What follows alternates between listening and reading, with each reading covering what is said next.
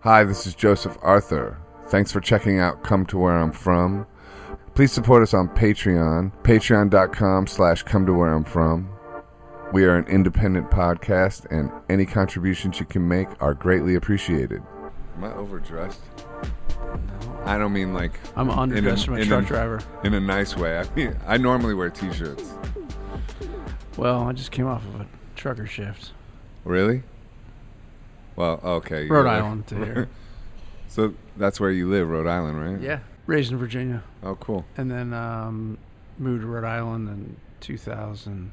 Yeah, So what was growing up in Virginia like? Virginia. Hmm. Well, Annandale, Virginia. Started in Alexandria, born in Alexandria, moved over to Annandale, which is a couple towns over. But Mhm. now there's like the difference between when I grew up in Annandale and uh, what it's like now. Now there's like 110 languages spoken in Annandale. Why is that? It's just you're so close to DC. You got like Ah, every nationality on the planet is there. You think, you know, I thought even coming to New York, I'm like, oh, there's everyone on planet Earth is here. But like, you go to right outside of DC, it's like you get it all. And honestly, I didn't even.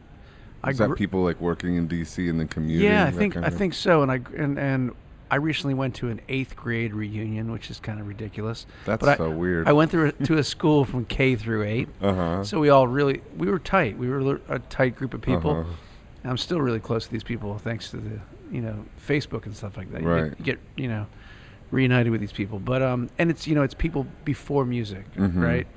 So they're like your friends for for all the right reasons, you know. Uh huh. And um, but when I went to the reunion, I looked around the room.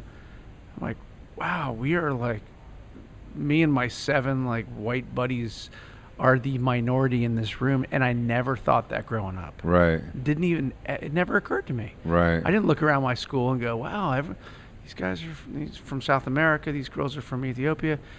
I never knew that. It That's just it- interesting. It, it, was cool to, to go back and be like, oh man, this is cool. Because now living in Rhode Island, What's that like? you, you got Irish, you got some Portuguese people, and then some Italian. That's it, Uh-huh. pretty much. And it's it's a beautiful place. It's not the most diverse place in the world, Right. but um, you know, having that growing up in, in Virginia, which Northern Virginia is so drastically different from 'Cause where, of where I proximity started. Where to I started the DC. where I started the band down in Richmond, Virginia, Uh-huh. ninety miles Thank you. south. You know, Richmond's uh, you know the capital of the Confederacy Oh, is it? back in the day, and uh, I went to school in Southern Virginia, and then set up shop in in Richmond because it was sort of at the time the, the p- it was about an hour from my college, and I was playing solo acoustic bar gigs, and I had a little thing going there. I was like, well, I'll just move to Richmond because Northern Virginia, there's a bajillion people that live there, Right. and you're contending with Washington D.C. You know the Northern Virginia bar scene, which just seems to never end Uh huh. you couldn't seem to like start a, a f- Richmond. Was I- easier. Richmond just felt easier. It felt more small town. I know it's it's blown up over the years, but um, yeah, that one's more famous, so I would think that would be hard. or it's- Richmond, or at least that I've heard of that more. it's the capital. I mean, it's Yeah. it's you know, um, I I can remember when back in you know following local bands back in the day, and I'd get their postcard. In, in the mail, when you're like, Mhm. my favorite bands are on tour, and they'd write like these places, and one would be Richmond, the flood zone, and I, for s- for whatever reason, because my family's from New Jersey and Philadelphia, we didn't we never really ventured south to go on any kind of vacations or whatnot. So Richmond was kind of foreign to me until I went to college, but I would see these bands that I worshipped in high school, Yeah. and they were playing this place, the Flood Zone in Richmond. And I Oh. was like, dude. oh, the flood Flo- zone's the name of the venue. The Flood Zone's yeah, Flood Zone's in Richmond. Yeah. I thought they were calling Richmond a flood zone. I was No, like, oh, so it no. flooded a lot in Richmond. well, it was it was in the flood zone, yeah. And now now it's uh, all built up. Like they modeled it after I think San Antonio, uh, the Riverwalk or whatever. But there was a, a famous bar there. A bar it holds like it's like Irving Plaza oh, really? uh, of uh, Richmond. So, so it's big. it's a big place. But when, you know, back in the day, you just get this postcard, and you know, bands would write with their own like, you know, sharpies back in the day, the flood zone, or and these venues around Virginia and D.C. and Maryland Mm-hmm. and like Hammerjacks in Baltimore and and it was always the wetlands in New York City. Right. I remember the wetlands. And we got to play wetlands, and then we ended up having a house gig at the flood zone, and it was, it felt like. What do you mean a house gig at a Irving, Irving Plaza sized venue? Yeah, we played every Wednesday night at the flood Oh, zone. you were like, oh, okay, I see. Yeah. Like, Dave Matthews had the the Wednesday night gig. oh, because he's from there too. He's from uh, Virginia, Charlottesville, uh huh. and he played um, Tuesdays in Charlottesville and Wednesdays in Richmond. And I was playing across the street and was fully in the dark, unaware of what they, as the Dave Matthews Band, were doing. Mm-hmm. I didn't know they wrote their own songs. I didn't know anything about their music. I just knew that they had this following that came every Wednesday night to this Mhm. big bar. And uh, I was just in the business of playing, being the dude in the corner playing covers and stuff like that. So you started with covers.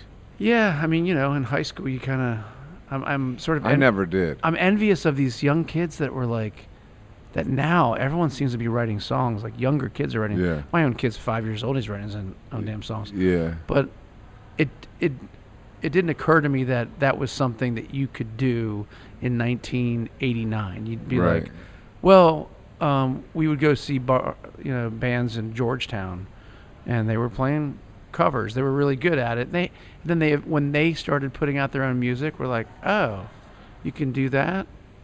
Well, we should do that instead. What? Why are we playing Brown Eyed Girl five nights a week? This is freaking. I want to kill myself. so, you know, it's been nice to. Uh, I was just talking to my bandmate Patrick about. I'm not talking in third person. Sitting Patrick right Ma- here. Patrick we Macklin. should give him a He's microphone on, too. he's on that count. You're on this camera, Patrick. Oh, Macklin. okay. When, when he has something to say, I'll give him a mic. Why don't you sit next to Ehud and you guys could share the mic? Yeah. Come closer, Patrick. Well, I have some friends who sometimes are like, "Hey, do you want to come play this cover, this gig? We just goof off at this bar and play covers," and it it feels like a snobby answer to be like, "I'm just in a place in uh, as a musician creatively where all I really want to do." Is play original new music. If Right. that if those dudes told me they were going to play a bunch of songs that they wrote last week, Mm. I would be so stoked to go play with them Mm-hmm. Right. because I want to create something in the moment. It's- You know, I, I'm way then trying to. I was never a guy who learned how to play. I had cover gigs, but I never once learned how to play the songs. I did my own version of it.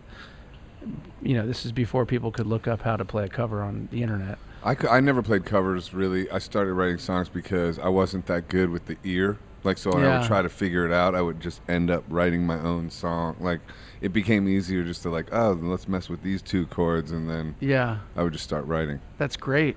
Yeah, I guess so. When did I you mean, get a I- guitar? How old were you?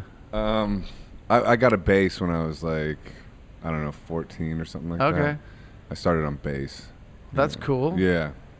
But Uh, Joe, when you played um, the bars in Cleveland as a Yeah. professional, was that cover songs or was those? Yeah, I original? guess so. Yeah, I, I was in a blues band. So, In Cleveland, in Cleveland. we just got back from Cleveland. Where did you play? Played the Music Box. Uh huh. How was it? It was cool. That Yeah. that room sounds great. Yeah. We've had so many good shows there. We, I have a, a friend who's doing a documentary on the Agora. Uh huh. We used to play the Agora. Um, we've House of Blues when they moved into town. Mm Uh, what's the Odeon? Odeum down in that s- um, the flats area. hmm. Yeah. We spent a lot of time. Cleveland. It, it was weird. Yeah, yeah, yeah. Yeah. when the when the band got we when we did all our touring and then we got signed and then we put out a record Mm hmm. all the markets that we were doing good business in, they didn't play a single second of the record. How did you- Philadelphia, New York, Just Boston. built it live. Yeah, we were selling out two nights at Irving. Nobody in New York would play a song. Yeah. Philly, Boston, all these places. How do you And- explain that? Mm-hmm. And then the pl- towns we'd never been to, I think they thought we were like some new thing. Is that because of the college kids? Why- why were we listening to your pull- stuff? why were- Why were you pulling in such big audiences? Well, yeah, it, we started as a college Was it touring kind of band. like maybe like sort of similar trajectory to the- what Dave Matthews was tapping into? For you think? sure, for Yeah. sure. He was um, definitely a college phenomenon, I think. Mhm. Um, but we, I remember getting our first college gig out of uh, Virginia and driving to to um, Princeton to play at an eating club, which we Mhm. I didn't even know what that Oh. was. I'm like, what is an eating club? It's like It's a That- club where people eat. Yeah, well, That's what you think. I would have paid top dollar to have that any day of my college career. It's An ridiculous. Eating club. They had a they I'm a had, member of an eating club of one in my kitchen. I'm the only member. I want to come play there. Can You I want to? can I Yeah. play Thursday nights? I, I, I don't think I can afford you, bro. think you totally can. I don't know. The rate has dropped significantly since those Ain't days. that a bitch? yeah, and we're not gonna we're not gonna close with me and Julio like we did back then. Well, then it's off because that's my favorite song. then no deal. well, it was uh, it was eye opening to see, uh, you know, we, we I, as a band we made the decision no more uh, fraternity parties, backyard, whatever it Uh-huh. was around Pennsylvania and New Jersey and and and we said let's just play um, New York, and it was, uh, you know, the clubs. It was a quick. They just came. I couldn't believe it. It's Yeah. like, why you people? will- You'll come into New York City. All right, cool. We'll do this in Chicago. We'll try it in Boston. That's incredible. So it was But- the first time you did that pretty like scary, like oh no, what if the like Yeah, because hard to turn down that money because the college money was so it kept us Yeah. alive. yeah And um, to say no to a fraternity, like, dude, we'll pay you like 10 fi- grand. yeah, some stupid stupid figure, yeah like, and all the free beer, like they always you know, had to Right. throw that in there.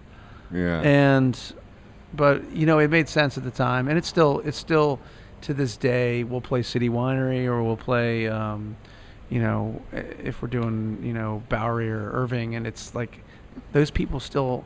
It's we we our fans who are now prominently turning 40, Mhm. 45 in that window Mhm. they're now they're if they had kids, their kids are like manageable.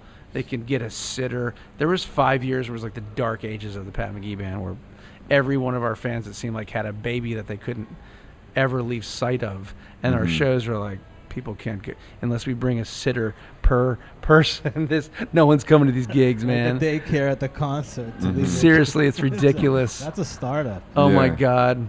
Yeah, the liability. I can't take that. But you know, I, I we're seeing the light at the end of the tunnel because we've stayed the course. You know. It's- Yeah. People are like, "Oh shit, let's go act like we're back in college. Let's go That's see cool. that. Let's go see that band again."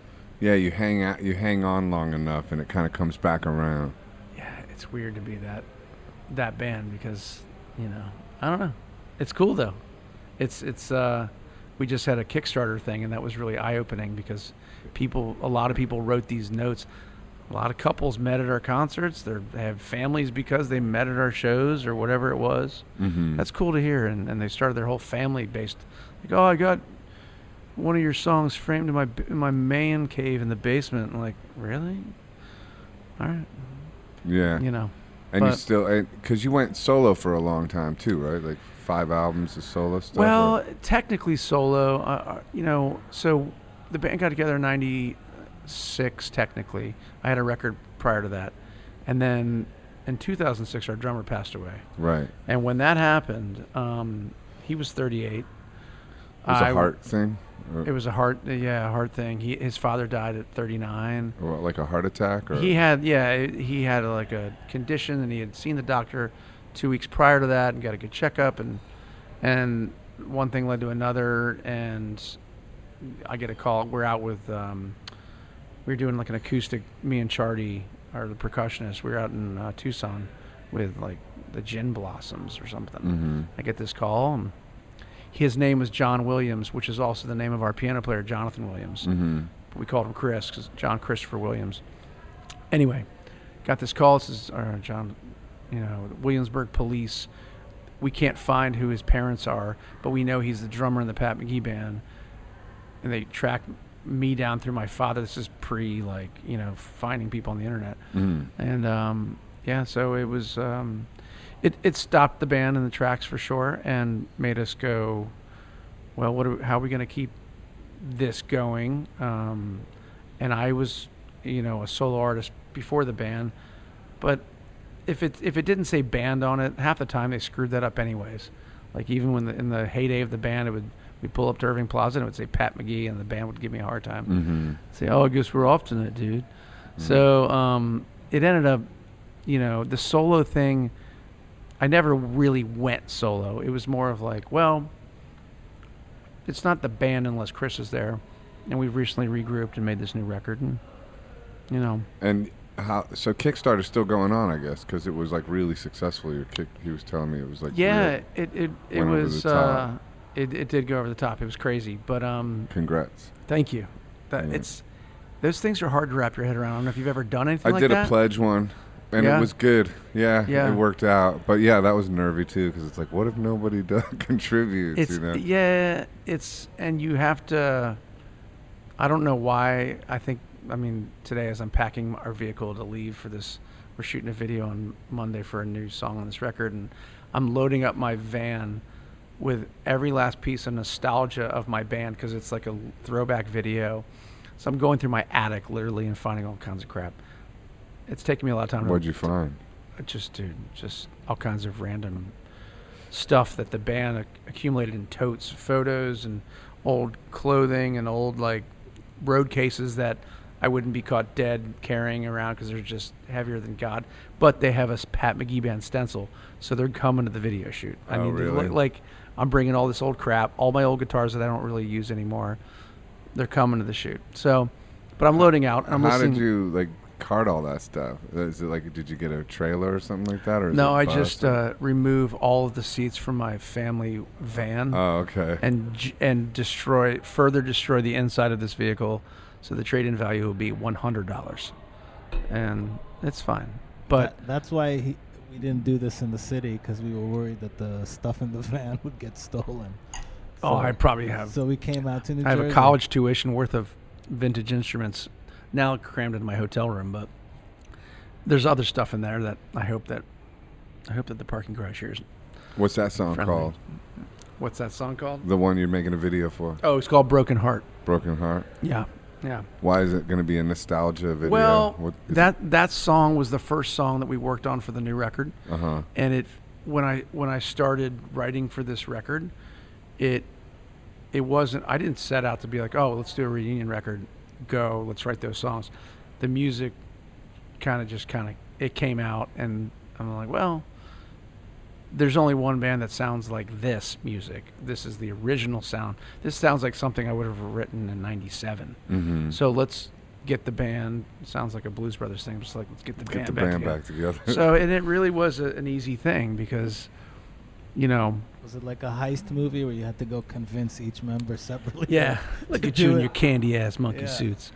But it, it was, I don't know. I mean, it, once they heard the music, I think everyone's schedule's kind of crazy. Ev- You know, they live all over the place now. yeah. and they all have some of them have real jobs quote unquote but some of them have other you know music gigs that uh, take a lot of their time and um, so it was cool to honestly we did it under the radar we did it uh, you know not a thing that we normally would do but we booked a studio session on new year's day Uh huh. we th- we hosted New Year's Eve th- like throwdown, and we did it in Richmond this year.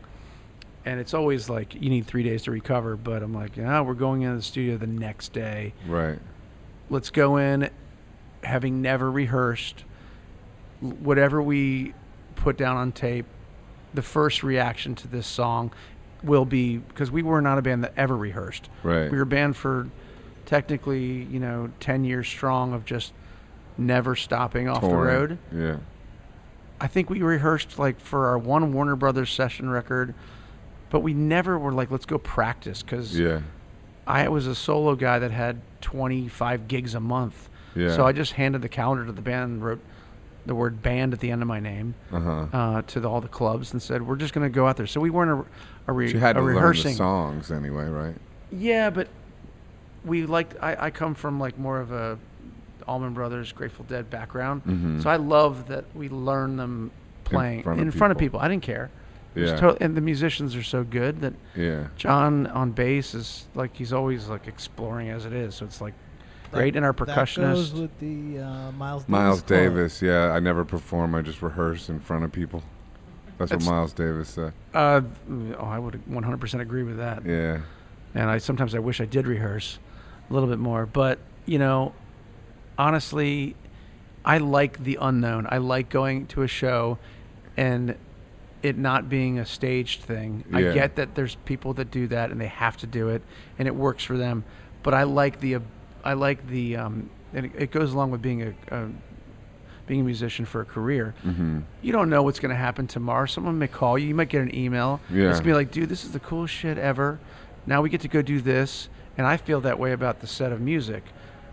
All right, we might have like, we play for two hours. There might be 30 minutes. It's kind of like, ah, we're trying to find something and we didn't get there. hmm And, but that, that other, you know, Hour and a half. yeah, that time we really took off and, and did stuff that we've never done. And we, there's some songs we've been playing for 25 years. Right, like when you don't put the parameters on, it's like sort of more risky, but then there's no parameters or something like that. Yeah, I, d- I dig that, and um, I know the band is they they've they're willing to just follow me into the unknown, even though I'm the most uneducated of all the musicians. Mm-hmm. It's one thing if you go see Bruce Hornsby, and Hornsby's the frickin' Beethoven up there, Mm-hmm. and his band are all badasses because they got to hang with him. And he's doing his thing, and he gets up and takes it into a different time signature, different key, and then leaves stage and lets them do their thing. Comes back in. I don't have that skill set. I didn't get. A, I didn't. I've taken two guitar lessons in my life. yeah, Um, I I rarely know what key the song is in. yeah. I definitely don't know any theory of any kind. So the guys in the band just look at each other and yell numbers, um, and shake their head in disbelief at w- why I'm doing what I'm doing. But I like that. I like that I'm sort of taking people on a little bit of a ride, even if it's the band as well yeah. as the crowd. And You do have to have, have faith to be an artist, you know? Like what you were saying, you never know what's going to happen. Like you can get a Yeah. call or an email the next day and things can change. Yeah, yeah. uh, What was that Steve Martin movie where he was? Uh, it was like a, a spoof of a movie about being a director, and the, he always loved the scene. He's like, if I'm if I'm if I'm a director, th- FedEx is going to deliver me some like script, and when that truck comes down, it's so exciting because I don't know what is in it. It's I forget what. It was a pretty. Uh, it was like a almost like a Spinal Tap version of actor movie. I forget it came out in like in the late '90s, but anyway, it was. Uh, I think uh, Eddie Murphy was in it too. I forget the name. of it. Bowfinger? Yeah, I think Bowfinger, right? Yeah, I don't remember. but Bowfinger. I, I think that, I remember they were in a movie together. I think yeah, that's yeah, what it's yeah. called. And it was a. F- it was about being like wannabe actors, and and they get a script and they try to make the best of it, and like that unknown is cool. yeah, And there certainly there are days because it is stressful as hell. I'm a father of four kids and right. got to provide, but I don't. You know, there are the days where I'm like, man, I wish I worked at like, I don't know, like it's like the scene out of Spinal Tap. I'll sell women's shoes. You do real estate too, don't you? No. No? Oh. No. That was a joke. Shit, no. Yeah, there You, was a- he put it in there, the there notes. Was, there was uh, that there you was do an re- interview. real estate yeah. with real estate with your wife. that's No. that's the Honest note to God, Ehud that was gave in the me. The notes. closest I ever got to that is I we, we used to watch Well, that's a HGTV. relief. yeah. I guess so. But you do is the part about you having a church band a joke too, or is that true? I definitely don't have a church band. Dude, Where are you What getting the this fuck, information? Where are you getting this Uh. information? I was like, oh, we could talk about church. what? oh well, there. Well, our our our uh, member, Oh, Okay, well, one of the maybe- guys in the band, who left the band in 2000, who ended up starting this church band thing. Uh, But I, it's not a, That's it's, just- it's But not, it's not me. you. No, it's not me. so you don't go to church and you're not a real estate agent. No, I do not. Good I- job, eh, Ehud. I do not kneel down at the altar of real estate. Um, or Jesus. no, no, No. I just um, no. I try and you know, it's the it's the e- every year. You know, you e, if all the musicians out there that do their taxes and fill out, I'm still a musician. It's always amazes me that I'm Yeah. still like, holy crap, I'm still doing this. Like, Right. and my do- I, my oldest daughter's about to go to college, and I I do feel like it's a finish line. Like, yeah. You're able to go to college, and you can say to your friends, "My dad was a musician." Yeah. for my entire life. Like he didn't have to like throw in the towel, you know. Yeah. And it's not like I sit there and go, I gotta keep doing this. I honestly would not do anything else. Yeah. 'cause my father was always like, you don't have a plan B, do you? I'm like, no, I don't. Was he cool with that? He was cool enough. I mean, you know, they both they went to Penn State and had PhDs and and uh, uh, but they were always creative. They wanted to be creative people. My brother, you know, went and got his master's. My sister's got her master's, and I dropped out of school to be a Mhm. musician. Yeah, I never even went to college. If I didn't go to this college, honestly, it, it, I went there. Uh, to be truthful, chasing my high school girlfriend, Right. and Did you Mm-hmm. I'm- catch her? Yeah, and then we split it. Thank God It- for both of us because it was it set me on a path of like, you know, being a musician and and Mhm. uh, I'll never forget. And and if she's listening, uh, I I, Shout st- I, out. st- I still apologize for putting my my speakers in the back of her brand new iRock and ripping the, the she had an iRock Z like with the T My tops. kind of girl. Oh yeah, like I was not I was not man enough for a this girl situation. with an eye rock. What? Yeah, I'm like you have a way cooler car than me. And I remember putting my speakers in the back of her car and like tearing a little bit of the leather, Oh, and she was pissed. yeah. Well, who wouldn't be? Right? It's an eye rock. I I don't mean, even know what that It's a is. killer ass uh, car, dude, bro. it's it's sweet car, sweet car. And I was like, "Can I drive out of school?" No, you can't drive Hell out of no. school. Fine, I'll sit over here. yeah. Just drop me off at my mom's Buick Regal station wagon. What was your advice to your daughter to go to college or not to go? Like she's obviously going, but did you have input?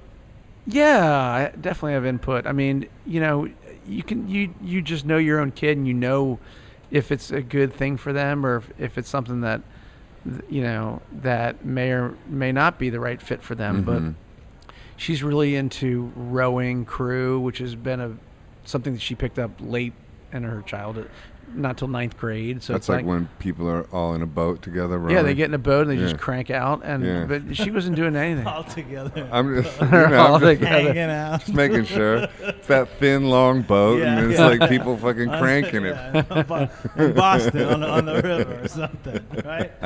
Yeah. you you are uh, Where do you quite do the that in sportsman. Rhode Island? Well, it's the ocean state, Oh, okay. so there's water. We're surrounded by And, Why water. you you're, only and you're need making fun of me. Rivers for that. no, we do it right into the surf. oh, okay, really? No, Dog. no, no. That's that's Hawaii. That's Hawaii. Um, Hawaii Five oh. oh. O. Yeah, yeah. They don't have that. No, they um, they they uh, you know I'm I'm proud that they do that. That's cool that they they're you know focused on that. But um, Like if you got a passion, you're like you're It's you're cool. you're winning. I mean, there's That's so many right. people that are just asleep at the wheel of their life and and, That's and right. don't have that. So you know, like you know, taking the risk of being an Yeah. artist, it's like if you have a passion, you're engaged in a passion. That Yeah. that is success in in a, in a big way because a lot of people never find that. you know, uh, uh, so I have this five-year-old son, Jack, who who plays drums freakishly well at five years old. Mm-hmm. N- It's not a bragging thing. It's it's like he just loves music. He's been that way since he was a little kid, banging on stuff. And then it started with dancing. Like he was a crazy good dancer. Like Good rhythm. really like odd, like for a two-year-old to Talent. dance like Bruno Mars. Like Mm-hmm. well, how, what's what's this going to become? And then it, I have all these drums in the house. So he eventually just found his way down there, Mhm. and now he's doing it with the piano. And people are like, you got to get him into lessons. You got to get him on the Ellen show. I'm like, Yeah. you guys don't get it. Right. Like I just love that he is so in love with music and the way it makes him feel, yeah. and whatever that ends up being in his life is Yeah. great. Yeah. And it's like uh, the rowing thing. nah, it's like- man, monetize it. Yeah, monetize it. Like, Come you on, bro, get him on Ellen. Can, where's his YouTube channel? What the fuck? He could have millions of YouTube subscribers. Yeah, I mean, I if if I didn't well, at least put him in a video. I think that much. You know, I thought about you know, putting you him in this. could, you should put him in a video. He did I- ask- I, would go that far. He did ask me if I. could- He's like, You "Can know, I be in this video you're Yeah, doing?" Oh, Yeah. I'm like, "I don't see why not," because these days, It's video a- everything's freaking. You know, Well, whatever was listen, I- taboo you for do not cool. Put videos of him up on Facebook because I've seen him play the drums. He's amazing. Yeah, I do Well, Oh, put that's the. one thing. I do that's put different those up. than getting on Ellen. No, I, I put those up. Bec- you know, honestly, yeah, and I wouldn't even. That's Are your other ridiculous. kids musical? Uh, my youngest uh, daughter played drums for a moment, and she bailed, but um, she's got it in her. I'm like, it's gonna serve you well. You're gonna be in college or at some later in life party, and someone's gonna have. There's gonna be a drummer. Yeah. And you'd be like, ah, you know, here comes the song by the Beatles. I can play that. And she's gonna blow people's mind by just like being able to hang, Right. and that's cool. That's That is you cool. know that be able to do that. Um, so, but I think that just the rowing and uh, anything that gets your blood pumping and it, it can yeah. just Spiritually or physically yeah or anything. yeah you get exercise in your body and you're like something's y- you're gonna have thoughts. So it's cool. Yeah. I, you know, we're not heading to the Olympics or anything. We're just trying to decide if it's going to be, it's going to happen. You know, so whatever. So When when you had some, I assume you've had some lean years or some scary years in this thing too. Yeah. Yeah. What what? Um, how did you persevere as an artist Um, through those times? And I'm, I'm um, speaking for myself too, because I definitely have had a bunch of those. Of kinda course. years, you know? Yeah, yeah, yeah. It's you know well, Us who geez. hang on to careers on the fringes of you know. Well, you know, um, I think everyone ha- ha- goes through that. I mean, wh- Right. whatever level someone's at, you know, Right. Um, and they everyone's fringe is a different fringe. It's a So- different fringe. I, you know, I just mean not, you know, massive like No, I'm- buckets of I'm money with ya. raining on you. and I I- look, I, I was saying to um, my wife the other night about writing music. I'm like, listen, I've gotten to this point where I just love to write music, and I'm just gonna, I'm I'm not gonna ever stop writing music. And and this Mhm. current stuff I've, I'm writing now is the record I've been wanting to write for six or seven years. I'm like, you know, I grew up loving harder music than I ended up writing Mhm. because when I started singing, I was like, well, well, I can't. I'm not going to force my voice to sound like, you know, ACDC or you're talking about Living Color last night or the Mhm. Cult or these bands that I like covered in high school that I loved, like the harder guitar stuff. Mhm. But at the same time, I was obsessed with James Taylor and Jackson Brown and Van so Morrison. I, yeah, Van Morrison. Like, I love that vibe because I I fit into that quickly. Like, it was easy home for me. But I would also love to just be someone's guitar player Mhm. and and be Jimmy Page for a night if I could attempt it. yeah. You know, so you know, I, I'm I'm in a place where I'm just sort of writing. So it's more rock and roll. This new one. I hope so. I mean, I, I and then maybe I'm not even the singer. Maybe it's a different project. And I know that's like it is a fringe, scary thing to be like, well, geez, how you gonna like, wh- where's the money in that? I know the l- look my wife gives me like, okay, well, what's that? Where where does that go? And how does that? Like, well, I'm not, I can't worry about that. Not sound like Yeah. uber artist, but at the end of the day, I'm still doing this almost 30 years later. So I'm You got to I'm follow just- your instincts. I'm just gonna do it, and maybe uh, it. You know, I always joke. I'm like, we're gonna win Best New Artist before I'm 60. I swear to God. Mhm. I'm still. I. I. Man, you and I are going are gunning for that same I award. swear to I'm God. telling you, man. I want to win Best New Artist too. I, I'm, I'm telling you. I I've already prepared the speech, man. I will tweak it every 10 years. I got mine folded in the back pocket. You want to compare them? Can we- as long as we thank each other if one of us wins. All right. Well, now we have to. Now we have to. It's in stone. I also like to uh, honor uh, Pat McGee tonight. He really because- deserves this, guys. Next year for Pat. But so like, but in in those like lean times, like how do you like? uh I don't know what what kind of methods do you use to keep your spirit, uh, you know, from going down like the dark rabbit hole, or like keep your spirit up? Like, what are some of your techniques or secrets just to help us all out? How'd you do God, it? I think it, at the end of the day, and I'm the I'm I'm not a um, If it wasn't a church band, what was it? that has never been a church band, that's for sure. But I think if if you're writing something, and and you if you write something that you wake up being like, damn, that I'm super proud that I wrote that song. It's going to be good. I can't wait for this next record. I can already see what it's going to be. It Do you might. always have that though? Because I It might get be two years sometimes later. disillusioned where I'm just like, "That's a good song. I don't really give a fuck." Like I get that disillusioned Yeah. sometimes. yeah, like you know, Ah, yeah, you never got that disillusioned. not so far that I'm like, well, it's never going to see the light of day. Fuck that. I mean, I don't stay in that place, Yeah. but my mind will drift into that place. Yeah. you know. Well, I, you know, I don't know. I just try and uh, lean on the music and hope, Yeah. hope that, you know, I'm the mu- certainly, I certainly don't have some sort of like a sugar mama situation where like, No. oh, life's just pretty. We can just sit. I back meant and, more like, do you meditate? Do you run? Do you like? Do you, how do you keep your spirit lifted? Like just I have the kids, but uh, but and, and look, I, I've in the last year I've tried to.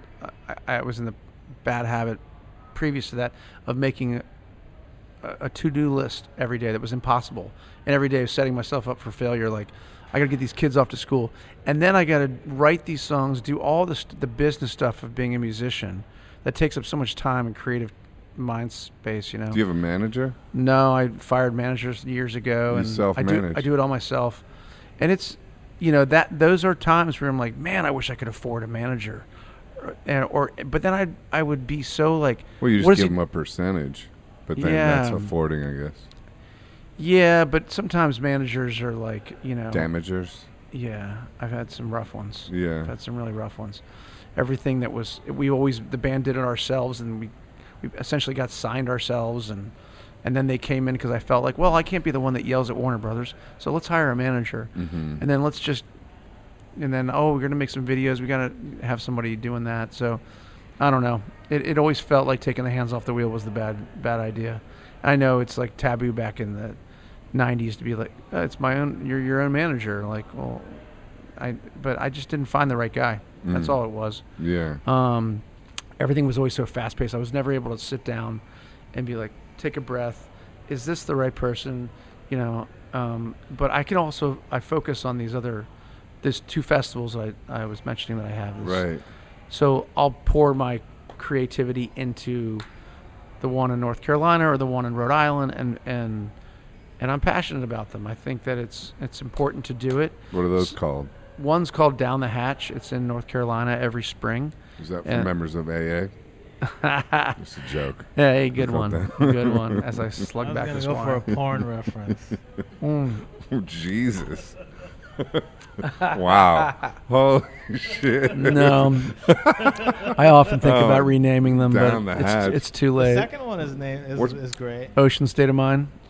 Well, you're going to Down come the to hatch is fine. Yeah. Whatever. Down the Hatch is uh, you know it, it was not a um, i- it, it's it's an obscure um, description for the actual title. Most people pr- knowing the band back in the first ten years because probably every guy in the band walked around with a handle of beam in their hand at all times. It was we were that Oh, you guys bunch were. of we were a bunch of clowns. Um, I was a clown. woo, we A really, clown. we really, I was the Joker. we really, uh, yeah. We we lived it up. We we for sure lived it up. And um, but down the hatch to me, I think I just come out of. Uh, my daughter was in a school Alice in Wonderland play, Mm-hmm. and I wrote a tune for the play. Actually, a song I originally wrote with Jason Mraz, and we tweaked it to be in this school play. I thought it'd be cool to be like, uh, you know what? Let's let me like do something so like different.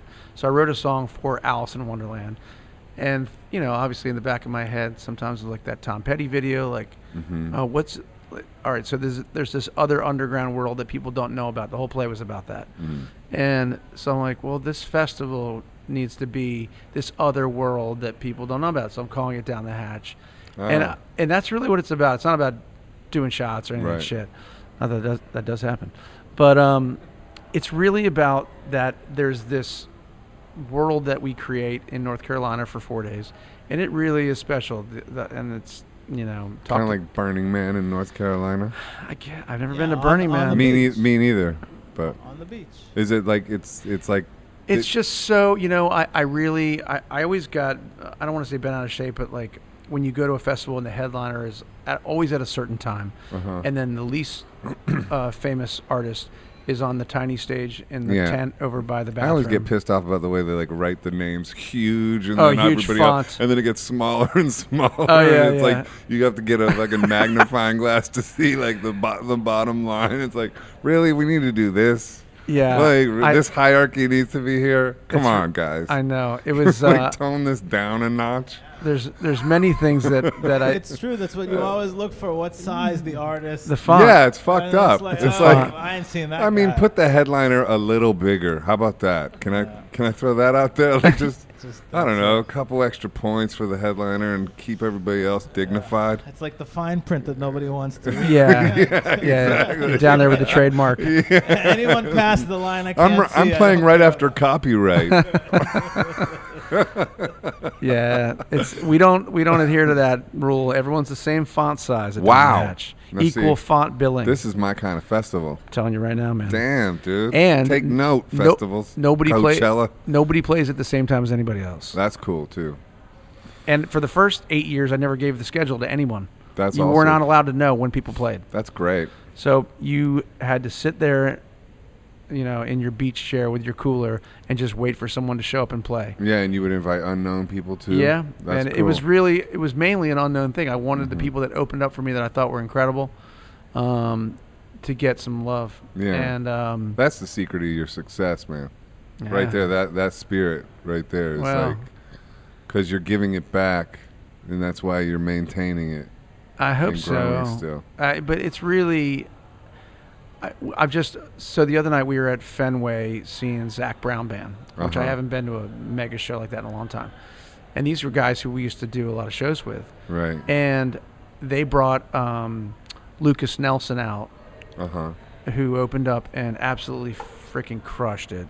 Willie Dude. Nelson's kid. Willie Nelson's kid, he's incredible. Is- doesn't he play with Neil Young too? Is that right? Or I'm sure he does. He's okay, he's just badass. He's just yeah, from his he really is badass. If Willie didn't exist and Lucas is his own thing, it's rare you get these kids that are Mhm. that unique. Granted, he opens up his mouth; it sounds a lot like Willie's is, that- tone, is that right? but he's a badass guitar player, and the songs are raw and he's unapologetic about it and he seems like such a kind person if you can play a stadium and you're like that dude is super nice and he doesn't only says a few words you're like mm-hmm. there's a spirit in that guy. Like, uh, first off, he's raised by Willie Nelson, so Right. and I'm sure That's a leg up.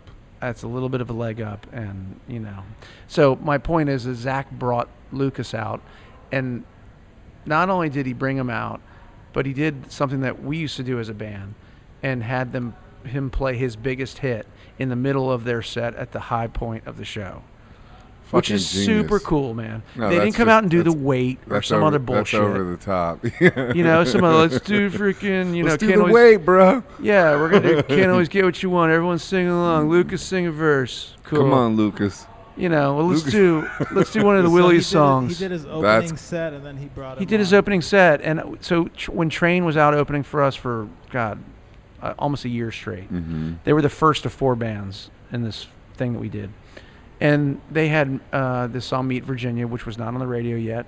Like, and they crushed "Ramble On" by Zeppelin, which they still play and destroy. I it. crushed Ramble On at Carnegie Hall at the Zeppelin Oh, you tribute. did that? I did Ramble On, yeah. Oh hell I mean, yeah! I sort of just patted myself on the back by saying I I crushed bet it. you did crush But I it. did crush it, honestly. Ooh, I would like to hear that. That's anyway, badass. Yeah, I love that Congrats. song. That's not thank you. Well, you got to play Zeppelin at Carnegie Hall. I know it's it, it's good. you need a T-shirt that says that. You I did know, that. right? I'm gonna just I'm gonna go sharpie one up when I get home. Sharpie one up.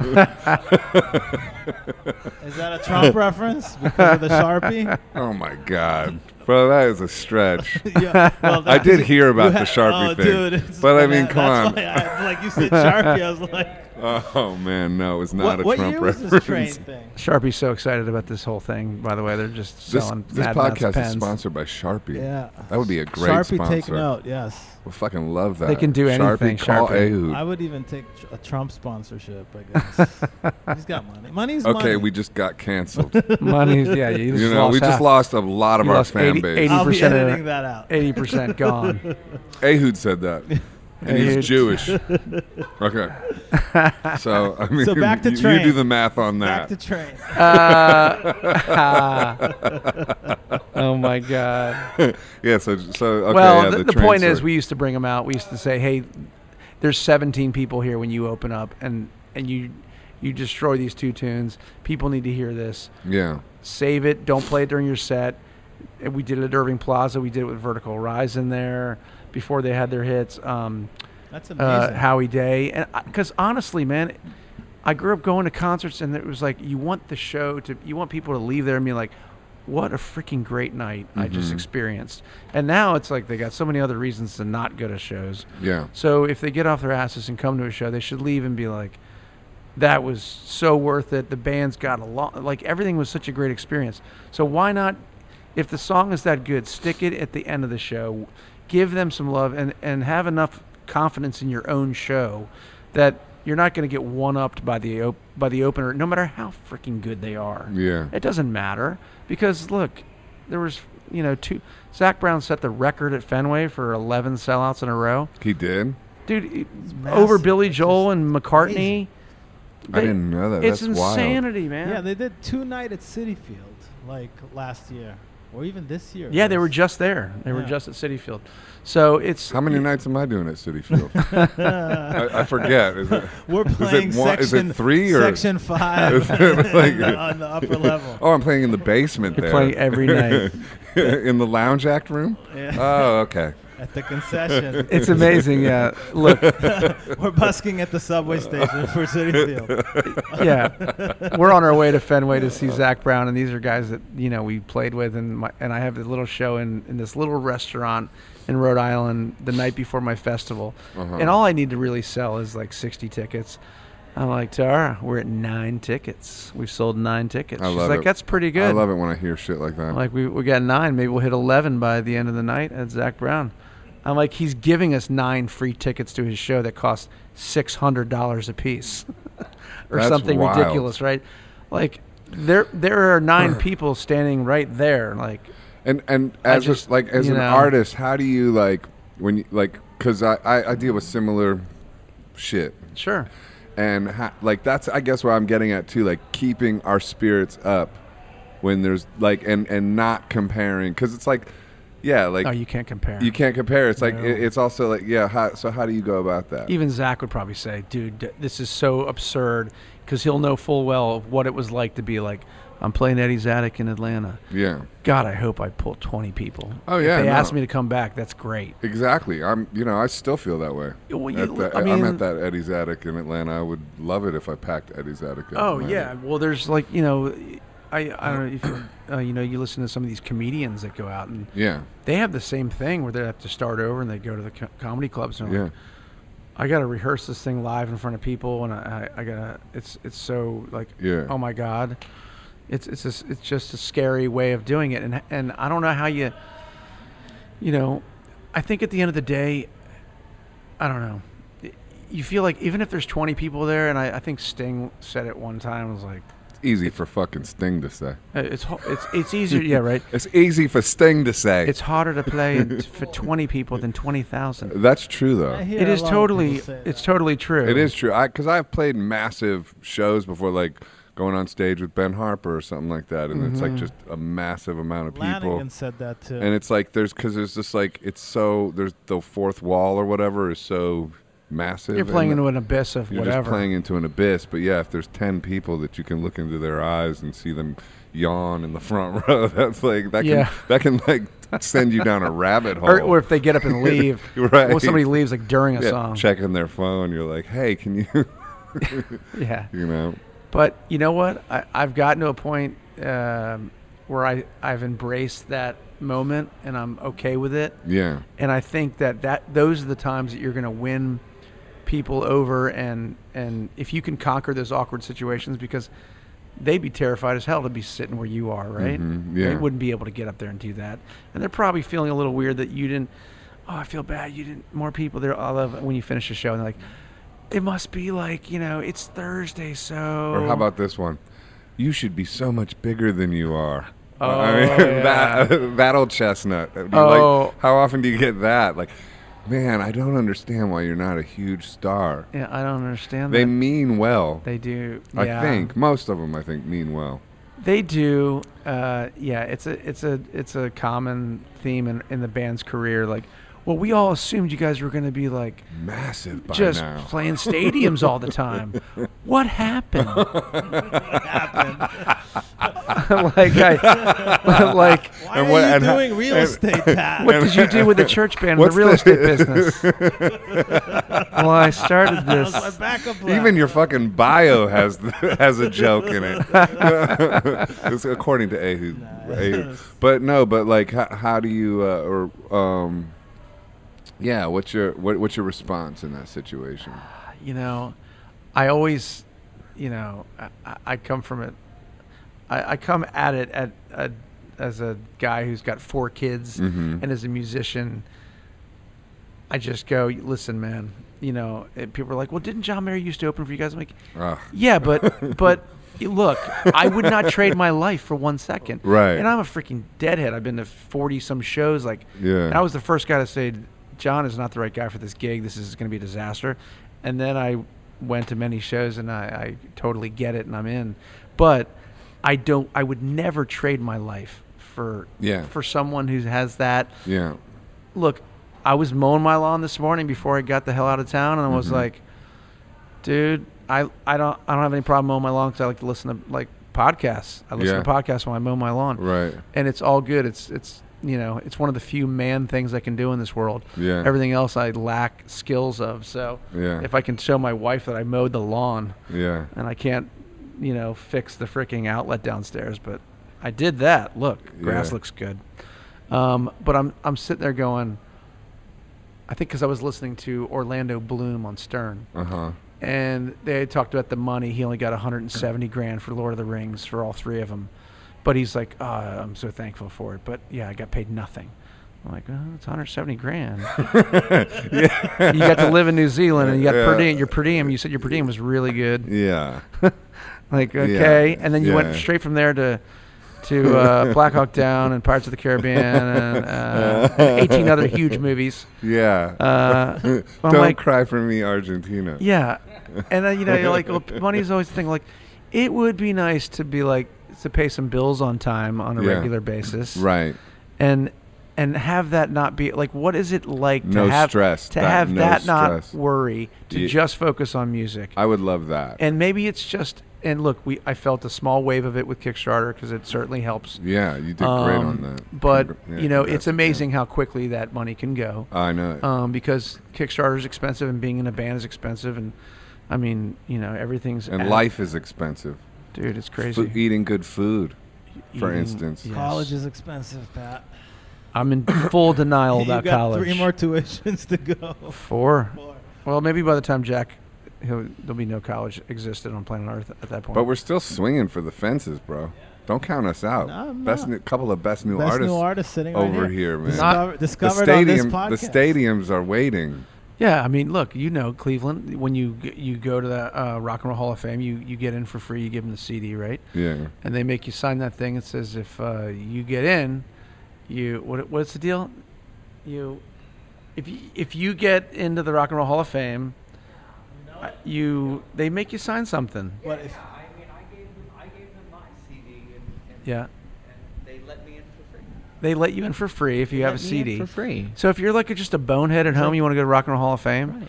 just print one at home. If you're a musician, if you're a working musician, and you give them your CD, you get in for free. they You- you say, get in "All for right, free." so when you get inducted into the Rock Hall Hall of Fame, Yeah, you'll remember this moment, Uh-huh. and you'll." You I know, think they and say you'll you'll, thank you'll, us agree or- to play here. You'll agree to let us. Yeah, you'll yeah. agree to donate something of Yeah, yours, yeah, for sure.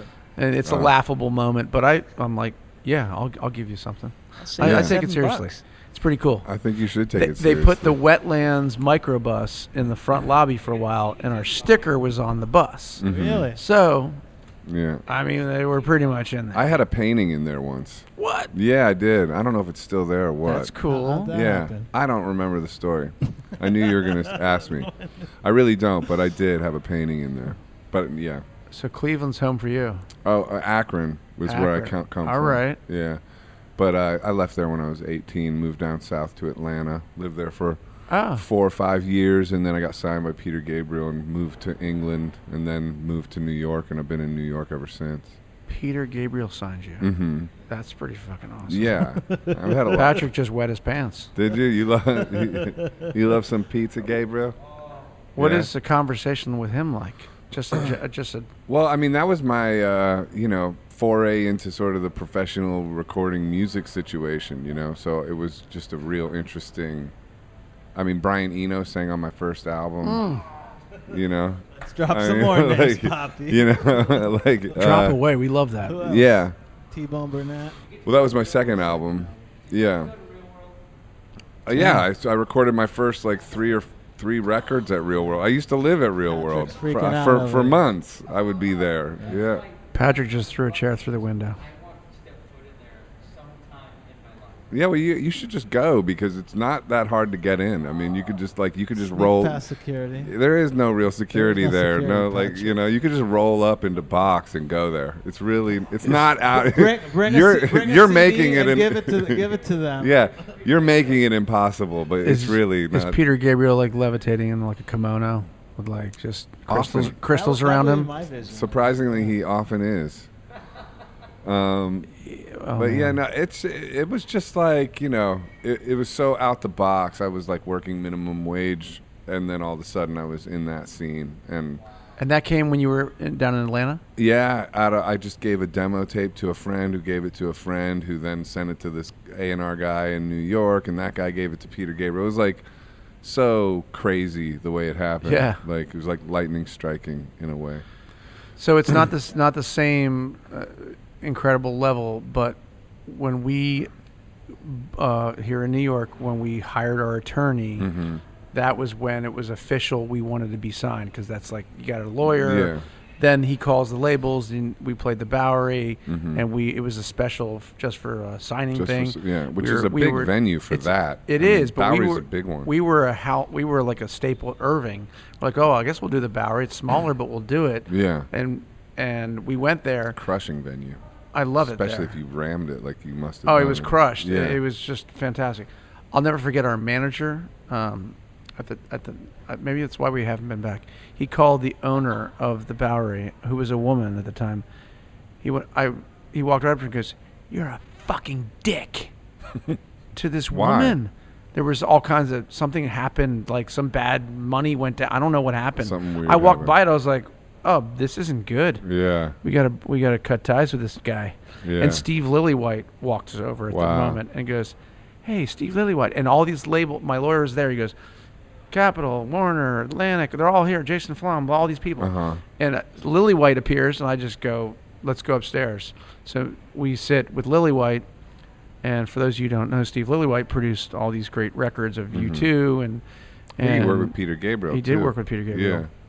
and um and you know, he, he helped Dave Matthews start as well. I didn't know that. He did their first record, um, Wonderful. first few records, and, and a couple others. Later on, yeah. Yeah, but um, he wa- he was starting his own record label, Wow. and we were we couldn't get over the fact that we might make a record with him, and then he said, "Well, I'm going to start th- my own label," and w- th- at the same time, we had all these other labels showing interest with big financial numbers. hmm And you went with Warner Brothers. And of course, we ended up going with like, well, it's Warner Brothers. Seems to make sense. And I, I think back and you know, look, I'm proud of what we did at Warner, and it Yeah. just it's the record business. I'm sure I it have- would have been a different shitstorm at some other label. I have moments like that where I think back, oh, I wish I would have done that. And not even saying you wish you would have, but like thing, You just thinking of wonder. things. Like you wonder. You you were also on Virgin at a point. Well, they were. Pete- I mean, Peter Gabriel's label went through Virgin. Oh, okay. Yeah. But you got to work with Peter, and I mean, on some level, that has to be like, damn, that's Yeah, it's it's wild. for people that didn't get to do it, like us two sitting here, and Patrick remained going, friends. Yeah. Yeah. Yeah, yeah, still a we're- good dude. Yeah, he's a great dude. Yeah. Oh man, The label's, I think, great label. so you it's know. still going strong. It's still going, yeah. yeah, I mean, Steve's I think everyone, came and went. everyone's figuring it out all the time. I think in the music business now, you know, like streaming and all that. Like, what what is this business and how how are we going to do it? I was out in Burbank in uh, '99 at Warner, and they we go the whole tour of the place. It's this giant building, the ski chalet kind of like extended, you know, version of Target, and then you go into like this one little tiny room. they're like, "This is our internet wing. We don't really know." What this is yet? There's six. Com- there were six computers in that room. right. I was like, oh, they're like, we don't know what it's gonna be, but we got this, we got the computer. I'm like, okay, next room, please. Show me where Sinatra was signed. Well, well, Peter. Where did Gab- Van Halen record? yeah, Peter Gabriel was like uh, to give you an example of his intelligence. I remember him talking to me about streaming was going to be the future back then. Like he was on top. Like he, Of course. Mm. yeah, he was just. He's like that, like super. Yeah, just the way his brain works, it's just on some other level, you know. Like in the '90s, like he w- or you know, just like. I mean, maybe you know, maybe I'm exaggerating that slightly. Early 2000s or something like that, you know. And then just also, he made music with uh, chimpanzee too, so there's that. you know, like so, it's just some people think differently than other people. you know, like, but what but what you guys did, I think, you know, big names aside, is is actually more impressive because you cultivated a, a massive base, you know, organically and that's something I I didn't ever really do. Uh, My mine was like this sort of fluke of fate. I mean, I I, learned, I taught Well, if that myself. came how- if that came quickly to you, then yeah, yeah, we but- just hit the road, and it was not like, well, what'd you do that on? Why'd you do that? Like, well, I wanted to play eight nights a week if possible hmm as a solo dude, so I was always obsessed with just scheduling as many gigs as I could. and you were doing all that yourself. Yeah, and it just didn't seem all that difficult to call a bar and be like, "Hey, I got a lot of friends. We're gonna put." I can remember so many bars saying, It is "Hey, difficult though, don't dude. don't uh, claim you're gonna bring all these people." I'm like, "Well, we got some friends, and they got some friends, and I bet you we're gonna put 50 people in there." And they're like, "Well, if you do more than 10, we'll be happy." And then 80 people show up hmm and then it would snowball and then our thing was we brought a lot of drinkers people would Mhm. drink drink drink and and they would say oh man you guys bring more your your 75 people drink more than our 300 Mhm. sellouts for these pop shows that come in here hmm so you can come back anytime you want yeah, so that became sort of the you know the benchmark for a lot of uh, our shows and it's still to this day yeah. um, and where did you learn? I mean, here's why it's difficult because a lot of people have a lot of demons in their way, where it's Mhm. like their self-esteem, it, like to have the confidence to do that. Like, what do you think gave you that that strength? I mean, did you is that something you learned from your parents? How, how do you trace that back? And also being a creative and somebody who's organized and a bit like who can self-manage and who did Yeah. that right from the jump. Like that's So if that I is take an it back to, unusual like- skill set. yeah i, I, I guess um, It is. It, it really is. I'm, So my my brother handed me a guitar when I was 16 and said, "You should play guitar." You know, I played piano and clarinet before that, but despised it because it was so rigid and you know recitals and things that I just couldn't deal with. But I always I always loved the fun element when he would take me to concerts and I was in eighth grade and like going to see Robert Plant and Little Feet and Jimmy Buffett and like these are big like people are having a great time here. I always was aware how much fun people were having. But my parents would take me to the Smithsonian all the time and see jazz shows and uh, see uh, world music and all kinds of different stuff, uh, classical uh, overtures and stuff. We we took we took it all in. so they were aware I- of culture. Yeah, I and just w- loved the it, like when people would freak out when we would see the 1812 overture and the real cannons get blasted. Everyone's like, "This is incredible," you know, and it really was. It would give me goosebumps thinking about it. So I'm like, you know, that moment is so needs to be created all the time. Like, so I always strive to be that guy that was creating that moment. Um, if I look back on things that I sort of organized in in high school, and I wasn't like the popular guy because I was in a band, and that was like a weird thing. Now you probably, if you're in a band now, it's probably cool, but in when I was in high school, you were all of a sudden, oh, you're the band guy. I thought you played on the basketball team. You quit. You quit that for playing guitar. Like, yeah, I'd rather play guitar, and and, and you're jumping around like you're in freaking Living Color, literally. Like we were playing Living Color songs. Mhm. cult Um, of personality. Oh yeah, we played we played the whole damn record, but um, it was uh, yeah. You told me you saw them live. Back in did, the I I saw- did too. I saw them traveled there. to see them. I, I forgot Really? to tell Vernon that. Where'd Ugh. you go? Man, Vernon is cool. Uh, oh, Cleveland. I mean, from Akron. But are we talking 80s? Yeah, like when, c- wh- yeah, because when that 89, when yeah. that record landed, it, w- they were like they were like the Beatles for a second. It was they, it was like massive. They It were the was- only ones doing that.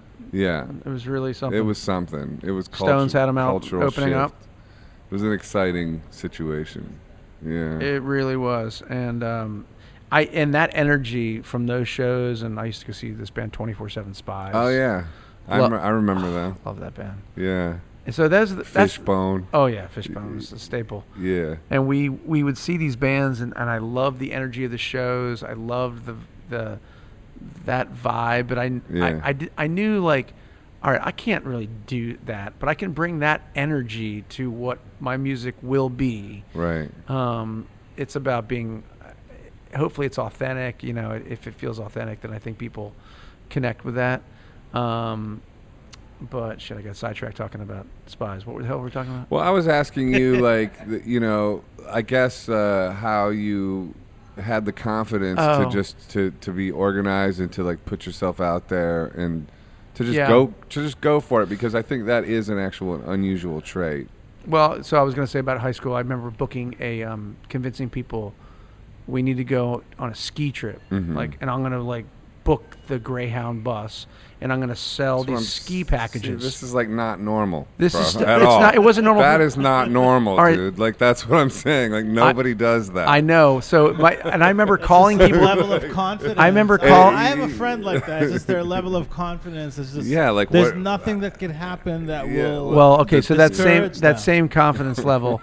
I remember calling the popular people, right? Uh-huh. And I, you didn't, you couldn't text them. Call their freaking house. and Be like, I bet you were one of those semi-populars, Sort like of the on the populars. outskirt. I, I was outskirt skirted popular. many group social groups. I, I hung I with was everyone. kind of a freak, but I was kind of an acceptable freak. yeah, I hung with all kinds of different people. Yeah. My good friends were Me in this too. band, Damage Incorporated. They were, they were all they were a Metallica tribute band. We all hung out. Mm. It's it's you know, um, eh, but I can remember making the call to be like, if I can just loot, you know, rope in a couple of these like more popular people. Maybe they'll all go on the ski trip. We'll have a fr- I know they're gonna have a great time. I don't need to hang with them, Yeah. but I know they're gonna have a good time. And I remember getting in this damn Greyhound bus. It was like junior year in the bottom of Hunter Mountain in New York, and taking it up to the to the top. And I was I got in the bus and you put all your ski crap on. It's freaking hot, but I was still like, I'm so fucking nervous that I invited all these people here. I don't really know them. And I got up and went to the back of the bus and threw up my brains out just for like the entire trip up. And all I can think of is like everyone on this bus knows exactly what I'm doing right now because they can hear me.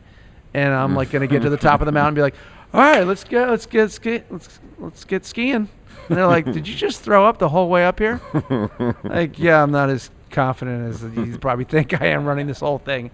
Right. But I, you know, organizing those people, I, I think about that when we do down the hash or OSM, that's thing in Rhode Island. Mm-hmm. I, I like the one in Rhode Island is really there's a lot of log- logistics. I'm renting out like man, literally mansions in Newport, Mm. boats, freaking trolleys. We go to all sorts of different places. We went to a corn maze and put the musicians in the corn maze and Mm-hmm. made people go find them. Like follow the fucking mandolin and banjo and go That's genius, Go dude. find That the is- musician in the That's corn maze. That's insane. That's genius. It Let's was- see what show you end up in. It was depending super on- fun. I'm like, dude, I would send the music. Um, and these corn mazes, if you don't have a map, you may have to live there now. It's that big. You're gonna never Yeah. leave. That's insane. Yeah, you'd have to get on What? shoulders. What? To, Oh. Oh, yeah, so we could see how the fuck. To get I don't. out. Where do you find time to sell real estate with all this? I don't- I'm still he would having be, a hard with time that, tying with that, that Level together. of confidence, he would sell houses like that. Well, I I do like I, I really ultimately. Wait, but the ocean state of mind is the same as down the hatch, just different theme. Well, no, d- down the hatch is is me showcasing um, twelve to fourteen artists or so outside of my band uh, on the beach in North Carolina. We stay put at this one hotel. We used to leave the property and go to other bars and play, but now it's like I'd rather just take over the. It, it's like we're sitting at the you know the hotel here in Jersey. Yeah. It'd be like if everything was here, you just have to go, and, and that was the beach, and you just go from the ballroom to your room to, and we do guitar lessons with fans. We sit around and do a singer, like a how did you write that song? And it used to be just a few people. Now it's like a, people show up with like guitars with tags on them. Like how do I make a G chord? And we'll show Mm. them, and it's all the artists dig it because they get to hang with each other. A lot of us. I would you just know- be like, you look it up on YouTube, you fucking idiot. No, I wouldn't. I wouldn't. I'm just joking. It's a joke. Sometimes we do. Uh, we have to cut it off. Sometimes people are just like, Wait, "So where does my pinky go?" I'm like, "Ah, no, "We're done here." Uh, yeah, you just want attention, okay? Yeah, we're Uh, done. Go to therapy. No, we're gonna teach you how to smash your do you, guitar. have, do you have like super fans that show up for that that you kind of don't like that make it uncomfortable or You know, uh, many years ago, I think I just adopted the like, well, it's whoever's a big fan is a big fan, and and they're, you know, they're help paying your bills. Like, Yeah. and if if you um, I wish I what's the- adopted that sooner. What's the word? Yeah, well, for so long we're like, don't even go out and sign stuff. Yeah. The mystique, we're like, kiss. I know. like, don't go out there. That's yeah. la- that's so lame. And now we're like hanging out before the show, like, Yeah. hey, can I uh, get, get you a drink? Yeah. Get you some mott sticks? I know, isn't that funny? Well, because you even said like about like the eighth grade reunion, like these are friends before, before music, so they're friends Yeah. for the right reasons. And I'm just like thinking, yeah, but like the whole music thing has been so demystified now. It's almost I- Uh, I like there's know. no, there like just because you're a musician now, there's no sort of extra. I don't feel like there's an extra pool in a way. You no, know- you there's know- not. You know what I mean? There's not, and and it is. Which is fine with me. yeah, I, I don't. Really, I'm. I don't know. I, I think honestly there, there was like a growing up and, and seeing rock stars from the 70s and 80s Mm-hmm. they were so unrelatable Right. like i couldn't be david lee roth no fucking way Yeah. and i don't even want to meet that guy because he's probably not that great of a dude We want you on the podcast, Diamond Dave. diamond dave would be Shout out- amazing shout out David Lee Shout out Roth. David Lee Roth Please call us. oh i would love to talk i would love to talk to him in that in that regard in that but- capacity. But I know yeah, what you mean. yeah, Yeah. but like I don't I I remember even meeting the Atomic Punks, the Van Halen tribute band at the Uh-huh. Whiskey, um, and they put on one hell of a show, and we we left literally with our shirts off. Right. This was like five years ago. We were playing House of Blues and Sunset. Uh-huh. And the next night, freaking Atomic Punks. I'm like, we're going. Two guys in the band got tattoos that night. Like, it was a legendary Los Angeles night. Yeah. And, but I remember leaving and talking to Ralph, who is now the lead singer of um, what's the name of the what's the name of that tribute '80s uh, freaking hair mockery band? They the, the uh, Poison. no, the- that's a real band. Oh. These guys do like uh, what is it? I'm Steel. not hating. they're called Steel Panther. Oh yeah, yeah. Steel They're Panther. wild. Steel Panther also under another name is uh, the Atomic Punks, Mm. Oh, I and they didn't do know a that. tribute. They because they can crush anything. Yeah. Um, and Ralph is this lead singer of Steel Panther and the Atomic Punks. He looks like David Lee Roth, Yeah. and he totally acts like him too. He like blew me Yeah. off on the like he- he's loading out drums like with no shirt on, like Mhm. after the gig at the whiskey. I'm like, dude, I, you just great night. He's like, he basically told me to fuck off. Really? And I thought it was great. I was like, Yeah. "Gr- you're still in character. Great. Thanks, man. Maybe not. love it. Love it. you're still. Dude, a you're killing it. You're still character. killing it. All right, I'm going to go. man. Have a good night. Yeah. I was fine with it. It was all good. That's hysterical. so but, you know, um, I don't know how we got talking and I about cut, I Halen. cut you off, so you were gonna explain what ocean state of mind is. Oh yeah, Oh. That, and Ocean. That's the one with the like when you put people in a maze and have the Yeah. Yeah, mansions so what and is the- that? So all right, um, yeah, yeah. the- We have there's there's not too many things we haven't done. It's I I limit it to seventy five people, which is like really almost awkwardly intimate. People Mhm. get to it, they're like, "Whoa, we're on a we're on like a retreat." Right. And but we live in this place in Rhode Island, and a lot of the little towns in Rhode Island are just super unique. It started with when I when I moved to Rhode Island, and I would travel the country, and people were like, "You live where? I thought you were a Virginia band. Like Uh-huh. I live in Rhode Island. I've been there for 20 years. Like Yeah. what is that?" You're and then they blowing my and then mind, they, they get all man. dumb. They Is get all that in dumb. Canada? They get all dumb and start Rhode being like, "Is that Island. the Hamptons? What is that? Where? How do you?" Oh, you're one of them now. what is that? And, and I'm like, it's a crazy, awesome well, didn't place. Family Guy, Family Guy put Rhode Island on the map or something. I Cool. don't- Hog, yeah. I don't know. Yeah, family. I Everyone haven't wants. watched it. Yeah. Yeah, it's really Okay, something. Oh, so 75 people. We're coming 75 up. people, and I do it for uh, on a Sunday, Monday, Tuesday to not have any other humanoids in any place that we go. Mm-hmm. Most and it, you know, because I'm only looking for 75 people. Right. If if I needed 500 people, it'd have to be a weekend. Mm-hmm. But I like it that it's it's like we take over a hotel right on the water in this little town in Bristol, Bristol, Rhode Island, and everything is just it looks so different. That unless you live within 30 miles of Rhode Island, it doesn't look like anywhere else in the country. It really Mm. doesn't. And if you go there, you're gonna. What's different about it? It's just like the tiny little charming seaport towns that you can walk to everything. Mhm. It's it's just so unique. And when I moved up there, I'm like, this place is incredible. I, I grew up ten minutes from the Pentagon, and it's like it's just madness down there. Right. And this is like tranquility and like pride in America for all the right reasons. They have the red, white, and blue s- painted streets. It's the oldest Fourth of July parade in the country. It's like 200 and something annual. And um, anyway, we hang out in this town, Bristol, we, g- and we know all the restaurants and bars. We take over these little spots. So you're seeing five or six or seven artists perform in like a little restaurant that you would normally see at a Bowery or a City Winery Mm-hmm. and Livingston Taylor's playing this this year. Um, Tony Luca, um, Um, who else is coming?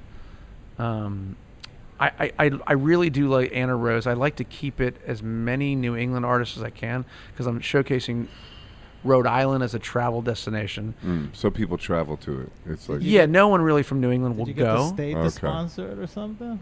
No, you know, every year someone's like, "Why don't you get the state involved?" I'm like, "It's so under the radar. I I, I try and keep it a little low key, and I think I may move it up to Maine next year. I don't know, but because it does get to be a point where you're like, "Well, what else? How many times will these people come back to see, go on a boat ride with us?" But look, this year we're gonna play on the boat, and and the corn maze thing was just like, you know, this is a crazy idea but screw it, let's do it. And people wrote back and were like, that was the coolest thing I've ever done. Like, I, I would have never gone to a stupid corn maze. yeah. And you brought me there, and then I was walking through, chatting with the musicians. They're playing their big songs while we're walking around. Right. And that's doesn't happen every day. Yeah. kind of will never happen again unless I come back to this thing. Yeah. So, yeah, there's Burning Man and all that. And I, I've The never been to these. Logistics sound like a nightmare. Dude, the logistics are a lot. Um, it's not some big money maker for me. It's more of like a Passion project. hey, believe in um, what I believe in, and, and the artists leave, and they're like, if you know, I had one artist come in and play for 30 minutes, and he he sold 47 CDs to 75 people. Yeah. That's insanity. That is. What inspired that idea for you? Like, what, what, what, is, what about it is your, bel like, resonates with your belief system? What, what about that? I, I just really, I, I just really like to see people have a discovery moment and be Mhm. like, yeah, it goes back to like when you were a kid. yeah, I want them to be like, oh my god, this is so cool. Yeah. this is such a great place. Look at this view. I, I have this drink in my hand. I get this dude playing these songs right here, sitting next to me. Mhm. I'm with all my friends who I didn't even know, and now these people come back every year. They've become all really good friends, and that's something really cool that I never thought of. Like, Right. I've brought some people together. Yeah. I've brought musicians together, which I love doing yeah. but I but I l- didn't count on like, oh, I'm I'm like this is my new best friend from life. This Mhm. this girl helped me get through my cancer three years later. Wow. And I would have never met her if if she didn't come to your festival. Yeah. So that stuff is really something else. Yeah, that's great. That's setting up And- some nice karma for you, man. I, you know, I, it's not. Um, it's just it's it's it was really apparent last year down the hatch. People were just like, you don't understand. We're all together because big groups of people get together, and they're not clicky. They're like, sometimes when I'm writing the text for the next year, I'm like, wow, are people gonna who have never been gonna think this is like some weird cult? And not come because like oh these people are all best friends. I don't know if I can get in the circle. Right. Like Seems no, like it's a, lo- a lot of the artists you bring are also good friends of yours. I'm just I'm gonna name drop like Stephen Kellogg and Yeah. Griffin House and Glenn Phillips. I keep seeing their Yeah. names. yeah yeah yeah. Uh, Dan Wilson. Sure. I- I- Um, These are guys that I don't. Um, if I don't think that, I mean, it's not like oh, if I if I can't go get a beer with this person, they can't come. Right. But honestly, it's kind of like that. Like that we got to be like So David Lee Roth is not invited. he's always invited. He'd be. I would. Fi- I would be. It would just Name be. is me- on the list every year. He never shows up. It'd be me and Dave. Just me and you, buddy. I spent all the budget on you. there was like a funny thing. Like uh, I saw this thing in a hotel where somebody was like playing like Van Halen. Like these frat dudes were playing Van Halen in the room, and new David, Lee- like current David Lee Roth, like was with the camera crew, and they like had caught him knocking on the hotel Right. door to like to do the, hey, it's David Lee Roth. and they S- didn't know who he and was. They didn't know who he was. they, they were like, it was just like Who's this old dude? They should in be a stripped. Kimono. It was In a pretty. fu- kimono. it was pretty funny. Anyway, Well, He's got a podcast. David's got his own yeah, podcast. he's got a Mhm. podcast, and like he's in Japan in a kimono, and of he's course. just Uh, talking, does like, is there like uh, yeah? It's interesting. subtitles for what the hell's every time he speaks you're and he like does it with like an ear. Gotta rewind it. It's it's really unique. yeah, I caught him on the Joe Rogan podcast. Me and too. He was he was out there, man. He's out He- He there. always is. yeah. You know what it's like? It's like uh, when you take a, whatever everything that he- like did you where did you come up with that shit?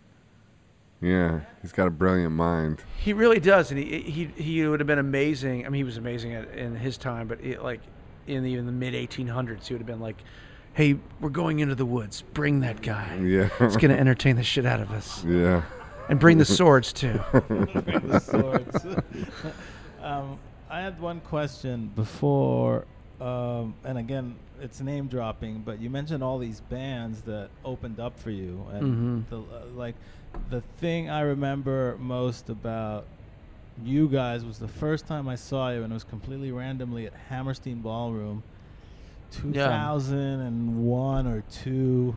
Something like that, and Matt Nathanson opened for, up for you guys. That's right. And that was the first time I saw him. Yeah. And then I became a huge fan of him. But you got Train and Matt Yeah. Nathanson and Howie Day. I'm friends with Matt. and Yeah. Yeah, and, he's good. And shout out Matt Nathanson. Shout out Matt Yeah. Nathanson. Um, who else is on that list? Like, I'm just curious because it seems like you gave so many artists who then um, went on to become great artists, like an opportunity and a chance. Um, I mean, we I don't there, there was a lot of swapping of, of fan bases um, between us and Sister I hope you guys Hazel. use protection. hey, it's the '90s. Everyone was woke up with a rubber on. I just saw Sister Hazel today. Yeah, th- I heard they were in town. Yeah. Yeah. w- Um, so hey, Sister Hazel, um, uh, Guster, Really? um, uh, you know, we talked about Train. I mean, Howie Day, I met when he was a junior in high school, and uh, he ended up And John Mayer. You subleasing mentioned. our bus from us. Yeah, I mean, um, God, there's just, uh, there's just. Do you remember Aware Records? Remember that being a thing?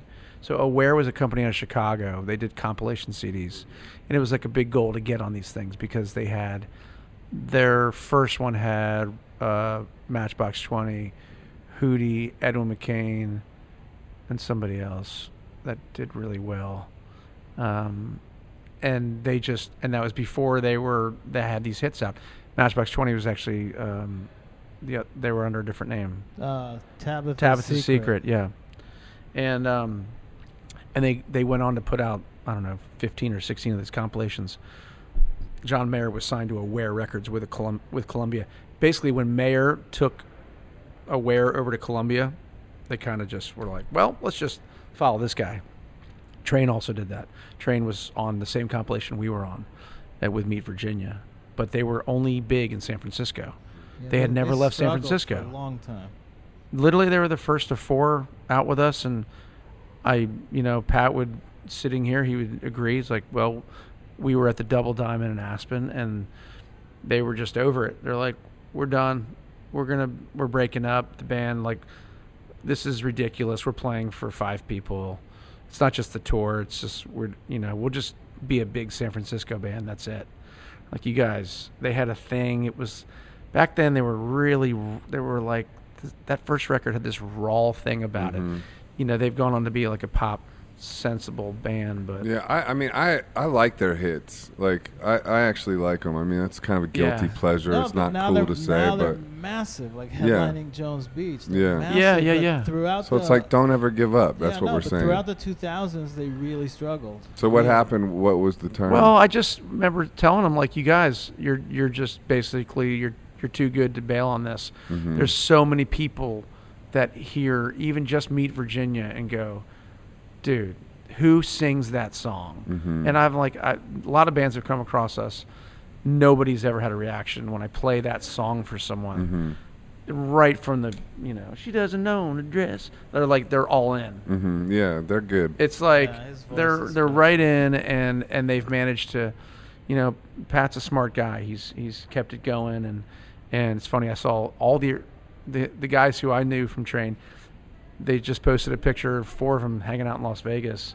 Four of the original members who are no longer in it for various reasons. Some of them left on their own terms. So um, I don't know if they're forming like another version of Train or what, but it's uh it's good to see those guys because we we played, you know, the Elbow Room in S- in Columbia, South Carolina, and and they opened up for us at 328 in Nashville, and Atlanta was the Roxy or or the Chameleon Club or and and um, these were just I don't know, The- we just um, I always felt like it was never a good thing to have an opening band that was not that.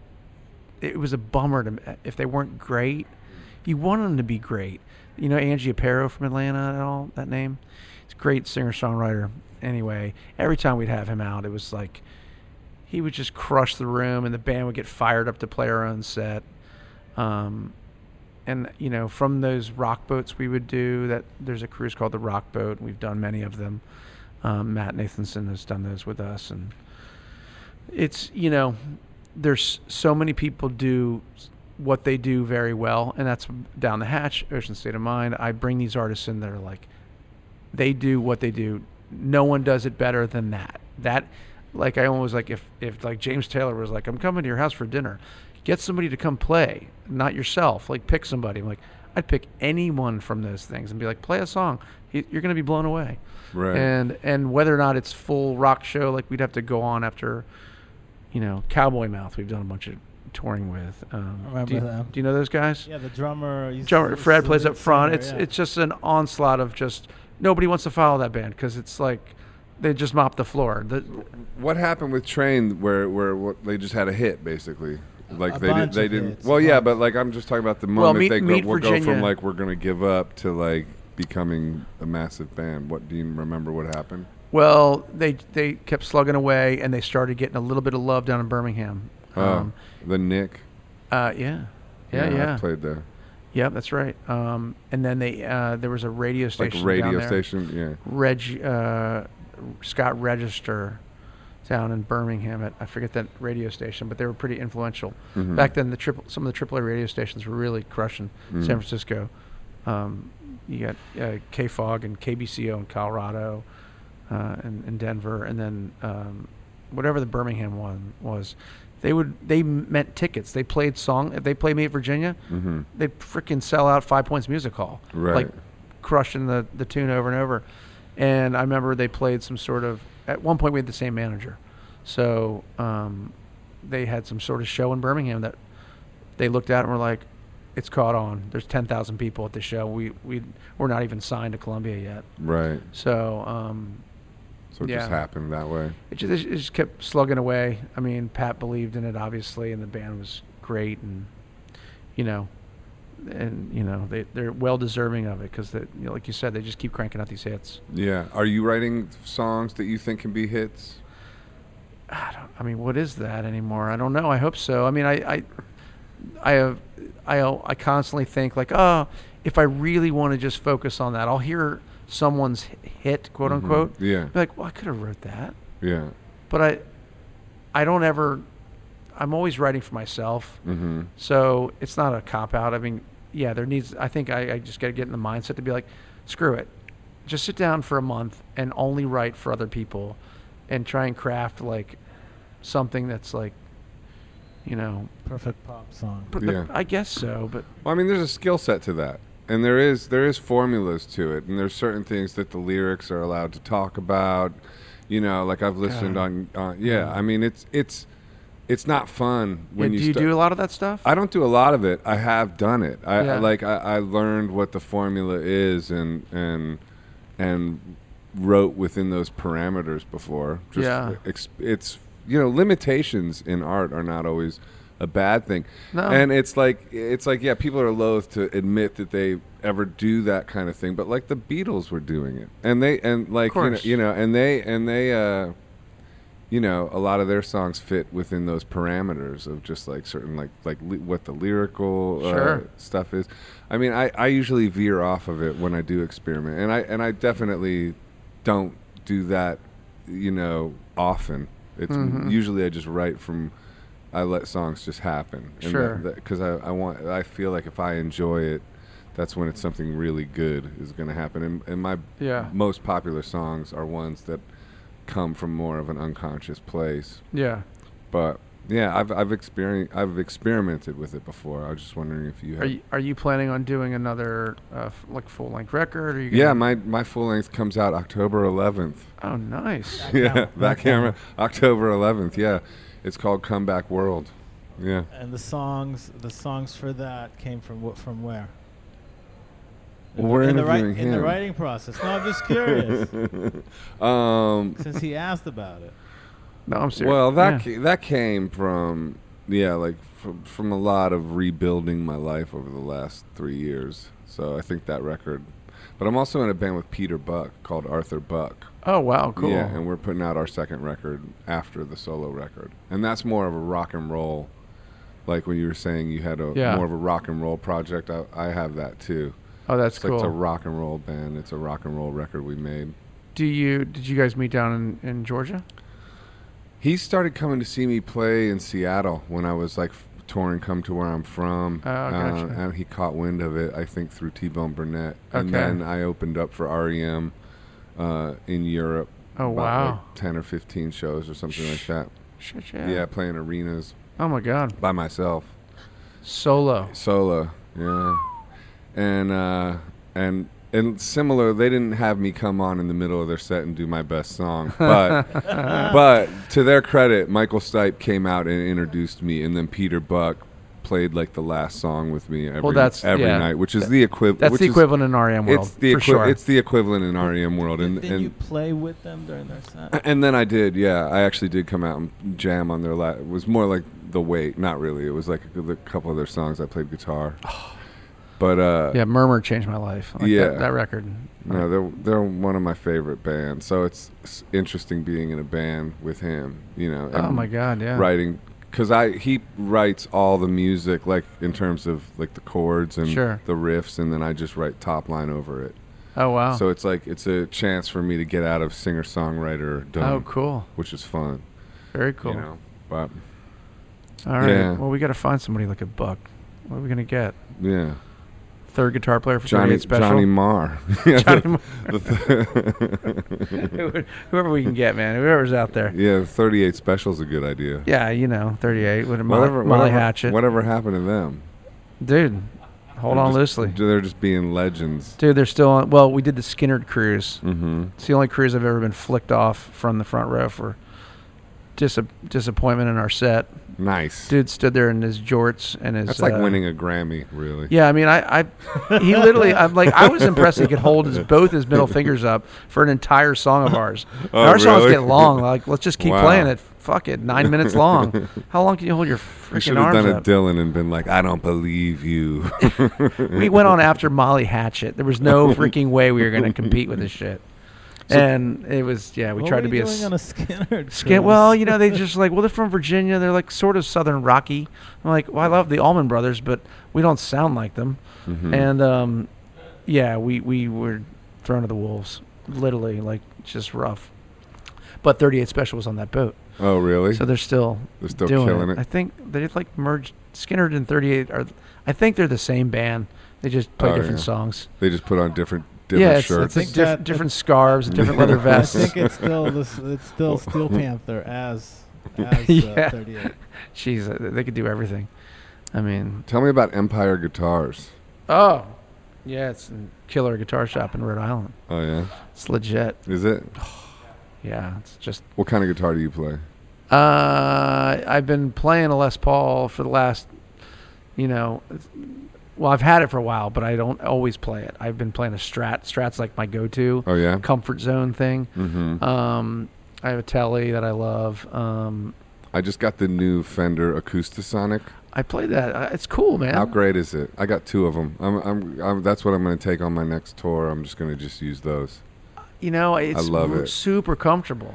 It's because it's like because ac- I'm doing solo and I do Yeah. looping and stuff, so it's like it has a great acoustic thump. Then Somebody was just I can, playing. I this. can hit to the uh, back pickup, and Yeah, it's yeah. electric. It's just it's brilliant. They're cool. They're cool. I, Yeah. I, I think they're gonna they're gonna see a lot more people playing those things. I, I some, somebody huge was playing it recently. I was like, oh look at that. All right, cool. I think Jack White's been playing it. Oh, he has. I think so. That's what somebody told Wow. me. I don't know. All I- right.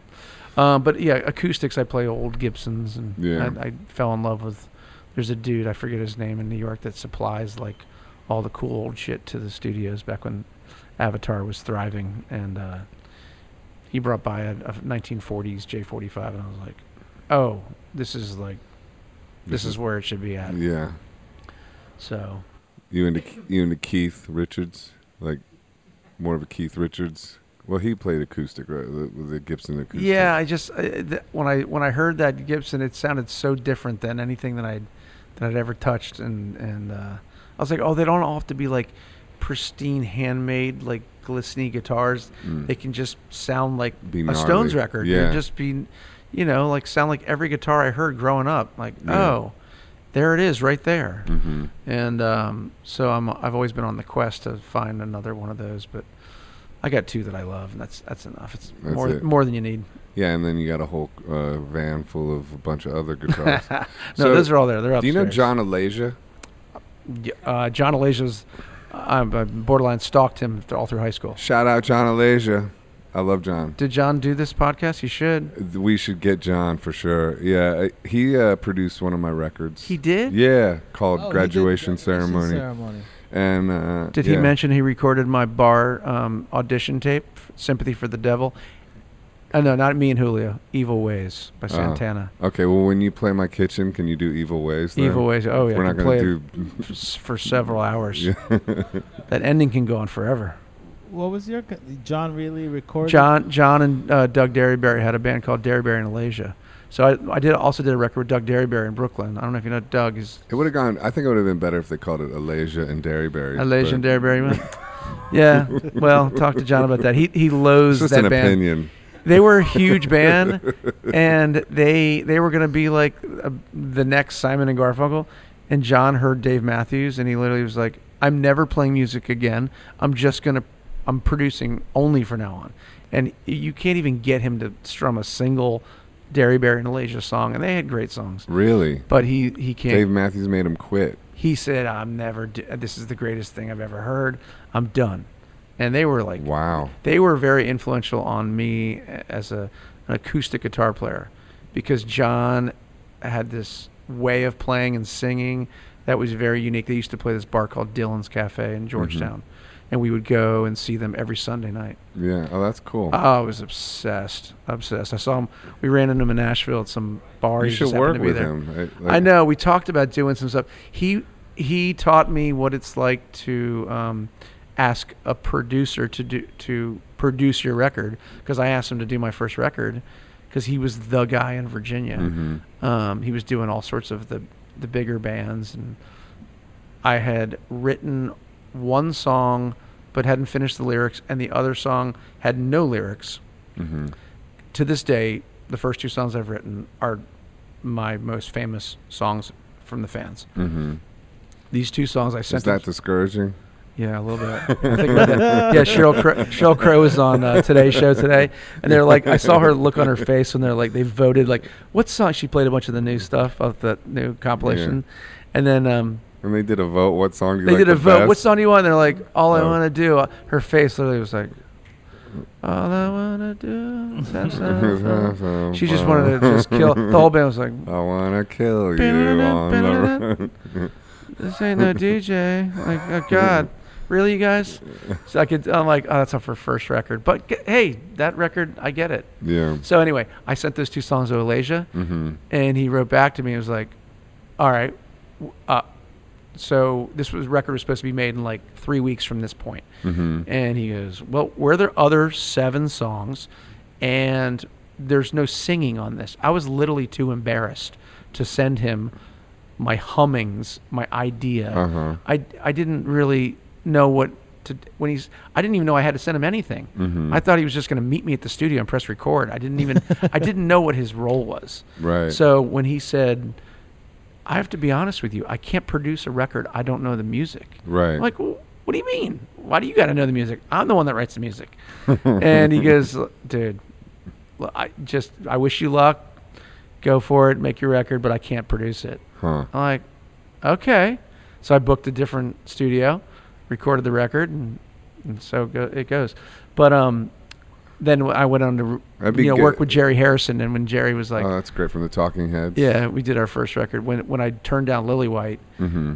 and went with Warner, we got Jerry Harrison, and Yeah. which was funny because Jerry turned down Dave Matthews to do his first record, and he was Jerry told me he's like Lily White got that record, and I was pissed Yeah. after the fact because he did uh, uh, Crash Test Dummies before that or whatever, Mm. and he's and they were sort of the equivalent thing to the new Dave Math, you know, like Did you that- ever reach out to Lily White again? Oh yeah, we, no. Uh, Steve's been amazing over the years. the last record I did with all those legendary players from Los Angeles. Yeah, I was telling Joe about that. that was like a dream project and steve was the one that turned me onto the studio and just the whole like i sent him the record Just tell, ga- tell the whole story. What studio? Who was on? it. so uh, basically i got uh, you know reintroduced to vinyl and started playing all the records that i grew up loving as a kid and was holding and so i was obsessed with listening to vinyl for like three or four months Mm-hmm. I'm like, well, this is the music that I love. These are the deep cuts. They're not the hits. Like, I'm gonna write a record like this. This is, you know, Jackson Brown, you know, and James Taylor, Bonnie Raitt, Linda Ronstadt. And I'm looking at these, these albums. and I'm like, artifacts. yeah, I'm looking at the the the, the musicians. It's all the same five people on these records. Yeah. And I had forgotten that. I'm like, oh yeah, there are these guys. They played on all this stuff. And I'm like, well, if I could just get the drummer to sound like this drummer, then Mhm. the music will sound like this music. Right. And I'm not like trying to write that music. It's just at the core of who I am. If you're like, hey, write a song right now, it's gonna sound like my last record, Mm-hmm. um, because that's what I was influenced by. Yeah. Um, and so I, long story short, I, I somehow got the number, the email for the, for Russ Kunkel, who is the drummer, this legendary guy. Mm. Wrote him a, an email. It went into his junk. No, I he responded. It went into my junk mail. His response. I never saw the response. Assumed that what I was going to get was a, him blowing me off, and that's not the case. He wanted to do the record, and um, I had moved into a different direction and called Sean Pelton in New York to do a, a record here. And at the time, I got in touch with Leland Sklar, Mhm, the, the bassist. bassist. and he was willing to. He's like, "Oh, I want to come play with Sean. That sounds like a great idea in New York."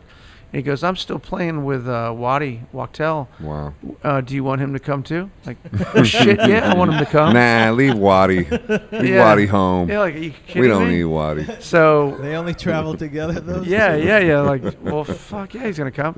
So he says yes. Sorry, I gotta bring him. Yeah. and this, uh, you know, the glue that held the whole thing. Honestly, this guy Jeff Pivar, who plays with David Crosby right now, um, he's just this accomplished guitar player that not a ton of people know him by name, um, at to the level of Sklar or, or Waddy, but Mhm. but he's incredible, and he was he was in Ray Charles Orchestra. He played with Joe Cocker. Um, who has he been with? Um, he was at- just out with Bette Midler, but he was in a band called CPR, which is Crosby, Pivar, Raymond. Raymond is is what's that? Mark Cohn. Mark Cohn. He's he's just this guy. I We're mean, gonna have Mark on the podcast. Hopefully Oh, this yeah. month, Shout out Mark Cohn. yeah, Mark Cohn. Oh, he's amazing. But um, Pivar was you know the glue that connected us all, and he goes, hey man. I, I played on a James Taylor record with, with Leland and, and Russ. Well, Russ will do it. Just find him. And when I found him, he said, "Oh, you know, I thought you didn't want me on your record. And, Like, uh, I, you're the only one I wanted on the record. I was. These other guys are all now here at this party. I really just wanted you to come." Yeah. And and then they all said yes, and That's amazing. along with uh, Danny Korchmar and Paul Barrere from Little Feet, and um, it just became this just So you manifested it. it just I couldn't believe what. And people are just like, "What's the worst they're going to say? No, like who cares? Just Yeah. keep asking them." That's the thing, man. Legends are just people. They're just people, and they love to play music, man. Yeah. And they were super stoked. We went into the studio that Lily White said, "I just did this record with this uh, South American singer-songwriter, who I forget his name, but he was so good." And he said, "Man, it's like he's like the South American Cat Stevens, and Julio Iglesias. no, not as popular, not as popular. Very cool artist, Julio. No, but um, Shout out Julio shout out Iglesias. Julio. We're gonna have him on the podcast this month. Uh, give him my best. give him my What best. was One, the name of that studio? uh, it's called the. Pro- It used to be called the Producers Workshop Mm-hmm. Mhm. back in the day, and it was um, where Pink Floyd did The Wall. Nice. Uh, Ray Charles did some stuff in there. John Lennon did some stuff in there. It looks like nothing. looks like they haven't dusted, and it's only one one little small room Mm. um, with a little ISO booth for me to sit in. Um, What's that record called? it's called. It's just called Pat McGee. Okay. And I went out there. We recorded it all to two inch tape live, no rehearsal. They didn't listen to the music that I sent them. I showed them the song one time. They said, Mhm. press record. And so And they what did you it. hear on that vinyl and that record that I put out is the same shit I heard in my ears the very first time we played it because Mm. that's the take. Yeah. And I don't even know like I'm thinking, oh, I want this one to feel like, you know, an old Robert Palmer song or or a Little Feet thing. And they're like, don't say that. Don't tell these guys anything. Just right. just play the song and whatever their instinct is. If you don't like it, then we can fix it. Yeah. And it Mm. always exceeded what I thought w- it could be. Right. And I'm like, I'm witnessing. It's like listening to these '70s records and going, "How do they do that guitar solo? Or how do they come up with that bass part?" Like, Yeah. well, they just do it. Right. It just it just comes out of these like humans. breathing. Like, Yeah. it's one take. It just happens in one time. yeah. I mean, Waddy's solos are like I got one that I filmed like I'm literally like wa- watching the Hotel California solo. I'm like, that's he just plays it. I don't know. Mhm. And why does if if someone else played that, it's nowhere near as cool. Right. But he just comes at it he, and he's like Les Paul into amp, no tuner, no nothing, no R- pedals. right. Turn up the little tiny amp and just go.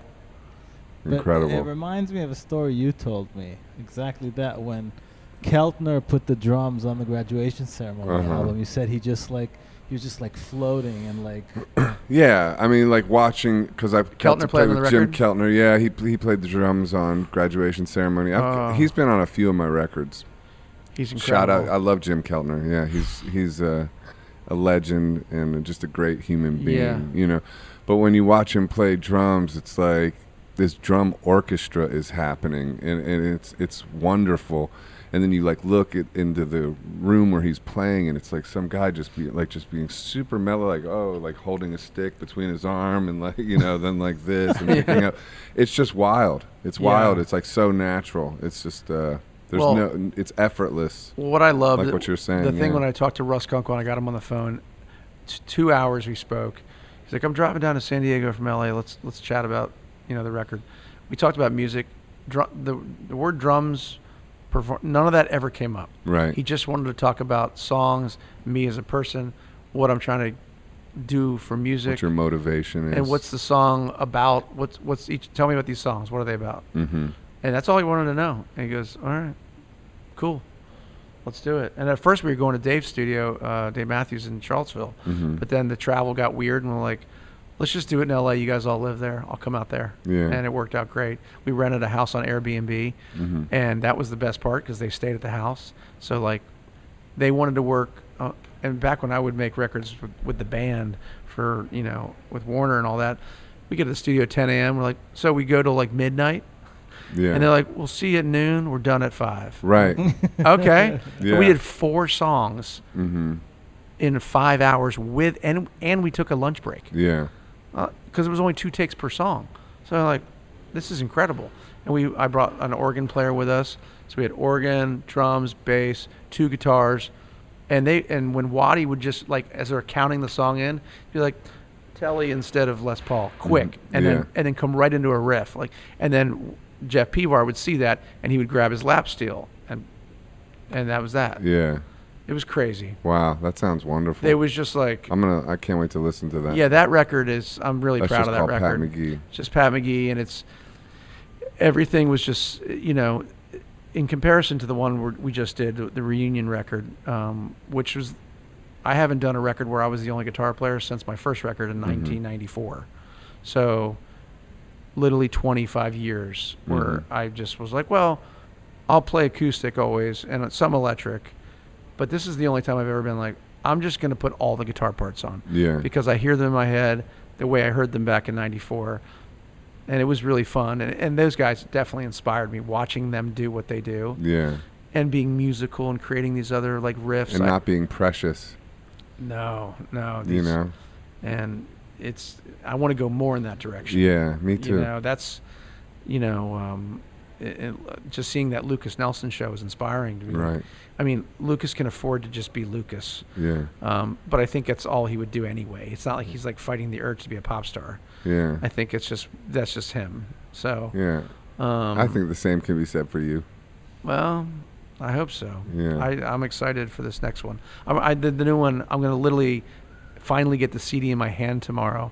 They finally printed them, um, but um, I'm already ready to make the next record. Yeah. It's like when people finish movies, I guess, and they're like, Yeah, that's Oh, wonderful. Are we Well, getting booted out? yeah, let's wrap it up anyway. Yeah. It's time. Okay. It's all good. When is Pat, the, al- when is thank, the album thank you for coming doing out, Pat? this. Album comes out uh, early 2020.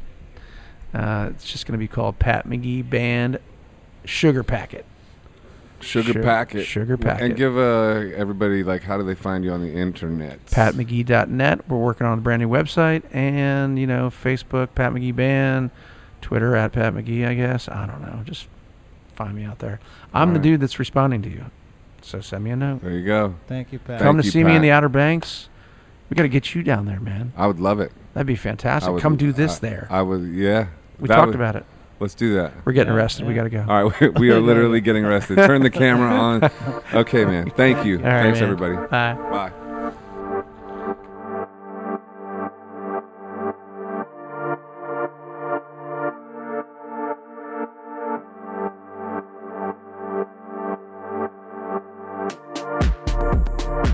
Hi, this is Joseph Arthur. Thanks for checking out Come to Where I'm From. Please support us on Patreon, patreon.com slash come to where I'm from. We are an independent podcast, and any contributions you can make are greatly appreciated.